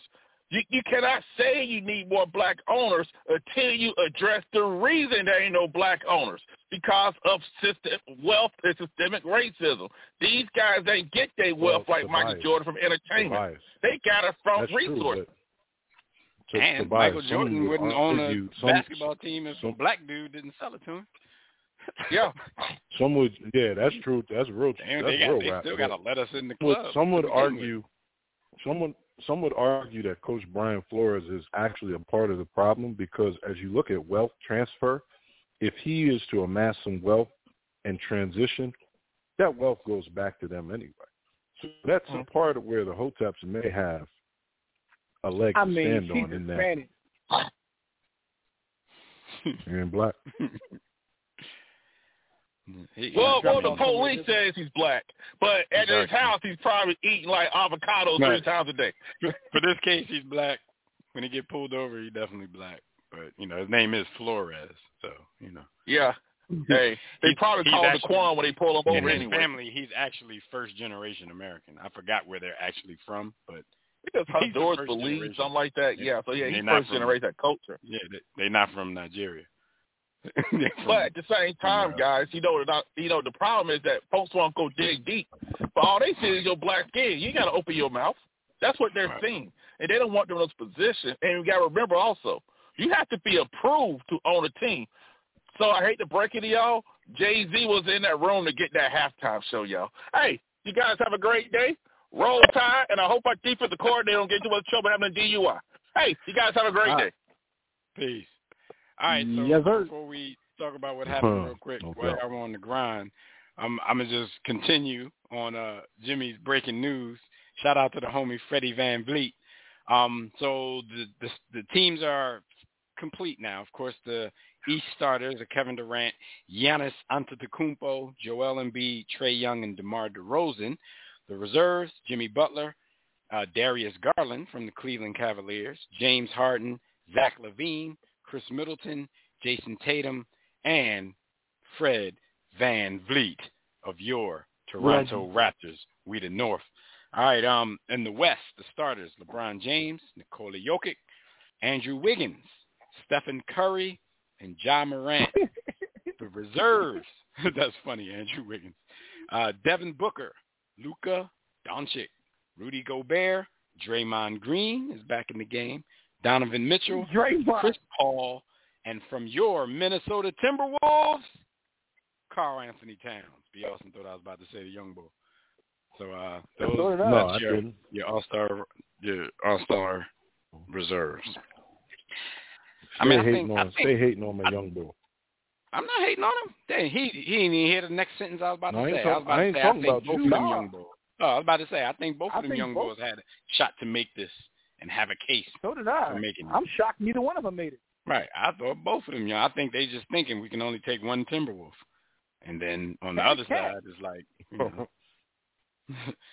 like I haven't watched too many Milwaukee games. Khris Middleton balling like that this season, or is he just like I a mean, perennial now? you want a chance? Yeah, perennial. now, I'm Like, I mean, I mean, Van VanVleet should be a perennial too, but you know we about to see. We about to fit in this one. Man, but he definitely earned his spot. I ain't even mad at that. Listen, man. I'm supposed to be mad at that. Listen, man. My two favorite players in the league is VanVleet and Spencer Dinwiddie, man. I can't wait till Dunleavy come to Philly, man. I'm getting season tickets. For Tyrese Maxey. Yo, they like, oh no, he's gonna be in DC by then. No, I'm saying Dunleavy for for Maxey is going to be the trade. oh yeah, yeah, it's gonna be Mhm. Ben, Ben and Maxey for Dunleavy and and Bill. Mm-hmm. I take it. You know I mean? So get, your mumbo sauce, dog. I take it. I mean, dang, if the, the boy wasn't a band, he wanted to play. Like, like I said, there's not a lot of trades that I would make for the boy. But now that we know he's just not going to show up, we got to take one of these deals. I'll take that. Yo, Ben Ben gonna get traded. He gonna play a couple games with that team, stink it up, and then disappear again. Yeah, I would. I would feel they gonna- very gonna- like, justified as a Sixers fan if he did that. Yo, I then would really feel very for selling him a justified if he did that. Yeah. See, but that's why like, he has to- sold us a lemon. He has to go to a franchise with no expectations. He can't handle expectations Yeah. and, and pressure. Oh, Yeah, I forgot. Go, go when I told y'all another somewhere. another one of his reasons. He's mad that Joel Embiid said what he said. He said at the same time, I didn't say anything publicly about Joel Embiid when he stunk up the Toronto series the year before. So he's saying Joe put him throw him under the bus and he didn't throw Joe under the bus. Yo, but when you look so at you that, just did by saying that, didn't you? I know, but at the same time, Mm-hmm. even though we do know Joel wasn't great in that series because that's when the ball, uh, um, um, damn, Pau's little brother, Marc Gasol. That's when Marc Gasol kind of had his number defensively. But if you go back and look at those, the stats for that joint, Joel was a plus ninety for that series, and Ben Simmons was a minus fifteen for that series. So it's like, dude, you still lose. Like even Mary. even when we even when we acknowledge Joel stunk it up, he was still the catalyst of why we Yo, went he gotta to be Game Seven he gotta be angry. buzzer. he gotta be angry as hell that Joel's having an MVP season. That's probably eating at him too. Yeah, And I hope Joel wins the MVP just to hear what he you- got to say. And it's thank you, Joel. He's probably gonna take a shot at Ben. because you know what he I, probably I hope. Uh, he either expected B that Joel couldn't carry the team by himself, or he just expected Joel to miss more games, and they need him more because you know that's usually his time to shine when Joel sits out. what it, that's he what it was. the team to victory. That's exactly what it was. and they're and they're like in second place right now in the East, and he'd be like, "This is backfiring on every single level. This is backfiring." I wish I wish Joel some trouser friendly kisses from uh from. Dan's uh IG IG slurs. Man. yeah. All right, Jim. What happened, man? You know it's time to move on. When when the Yeah, boys we start got- talking about trouser friendly Man, we kisses. drawn? Yo, we drawn right now, yo. Yo, Yeah, what happened no. while you want to grind is brought to you by Digital Extreme Technologies. Go to digitalextremetech.com or call 267-205-4203 and say, ear.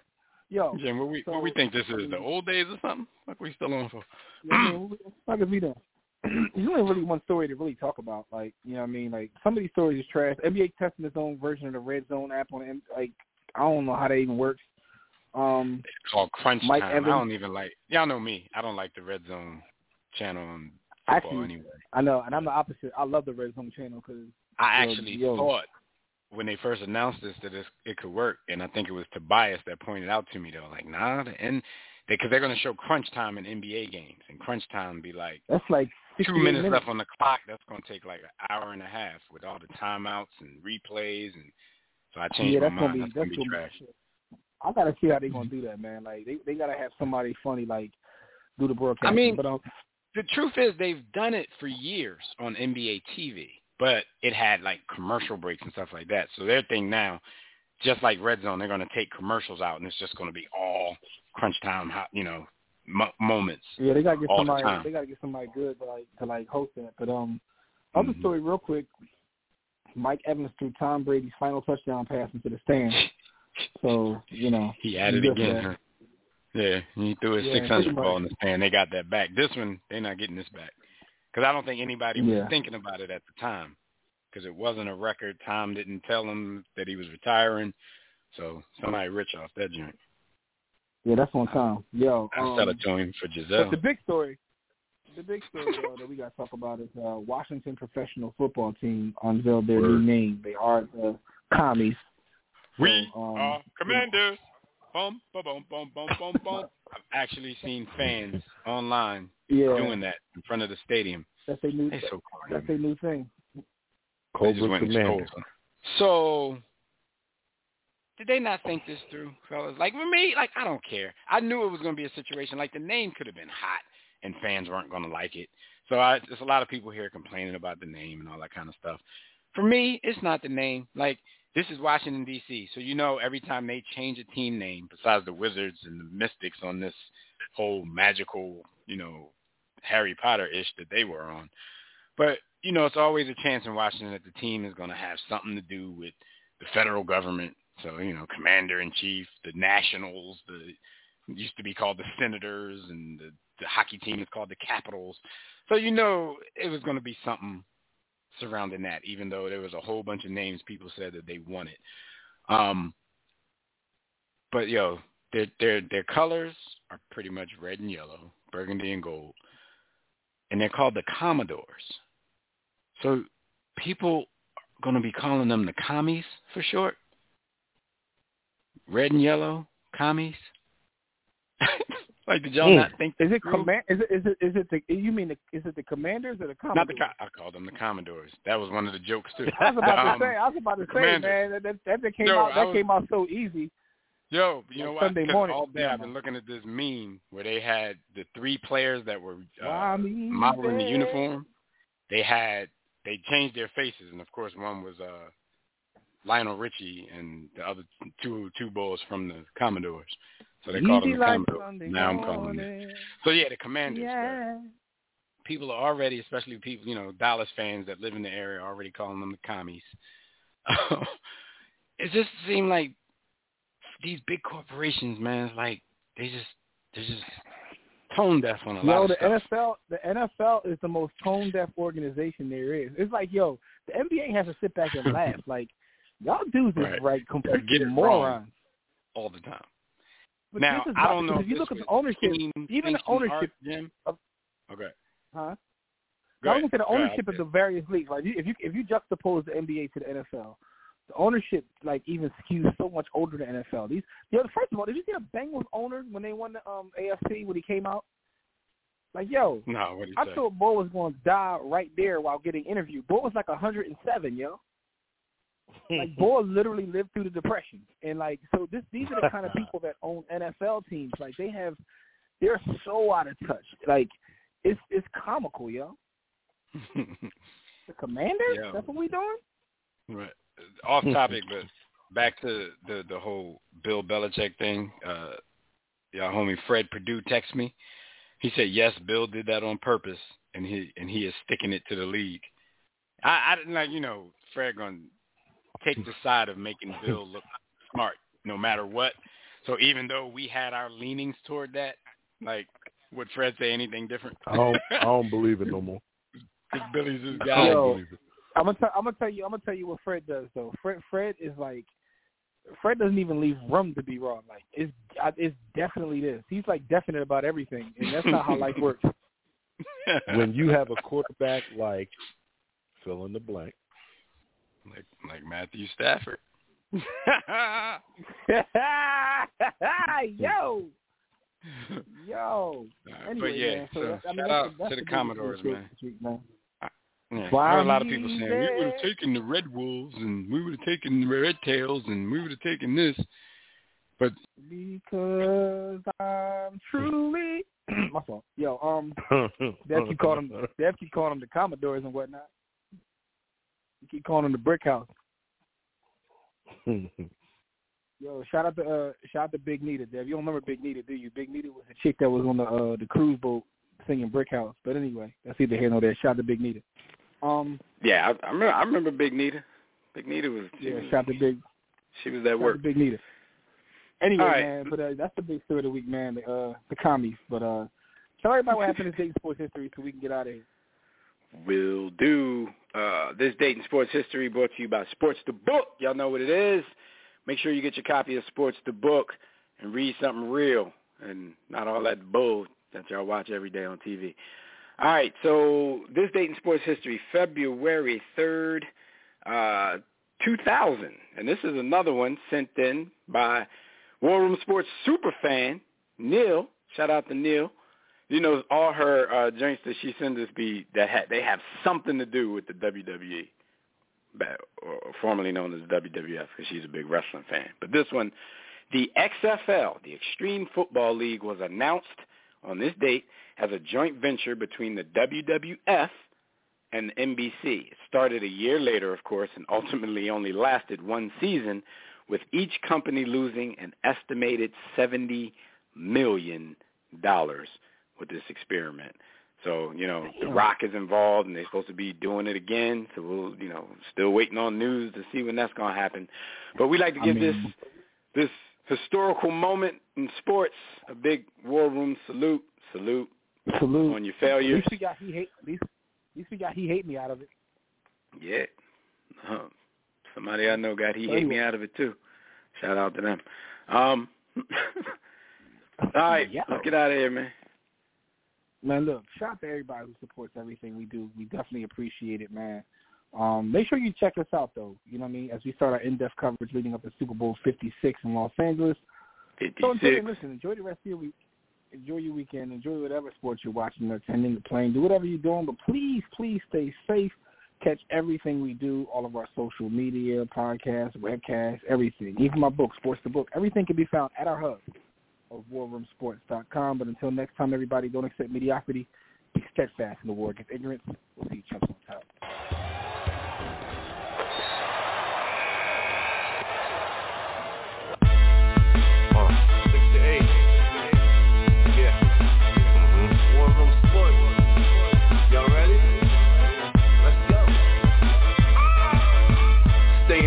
Jimmy. Know the blueprint. Yo. Every Thursday, six to eight, they do this. Shout out to Dev. PJ, B. Austin, Doc Bay on replay. Uh-huh. WarRoomSports.com. Get that mobile app. If not dial, call in 323-140012. They be going and you sensitive, then oh well. Yeah. Physical podcast, let's talk sports. Showtime like magic and the block push. Listen live, push one to join in. Rip your team or listen for your enjoyment. Hip hop scholars, pit stop and knowledge. Should be in sports credits, I ain't talking college. Five guys, no beef though. Corporate secret, but the streets know. Belafonte, I got a G flow. KC royalty, I'm in beast mode. Two hours, Who's the in sportscast? You better name us.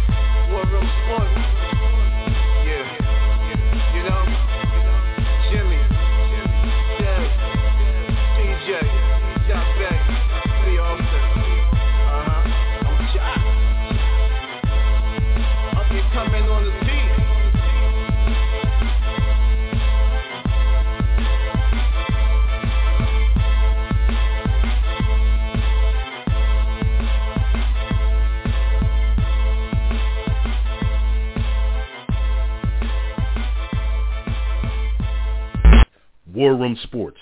www.warroomsports.com. What? Ain't no more to it.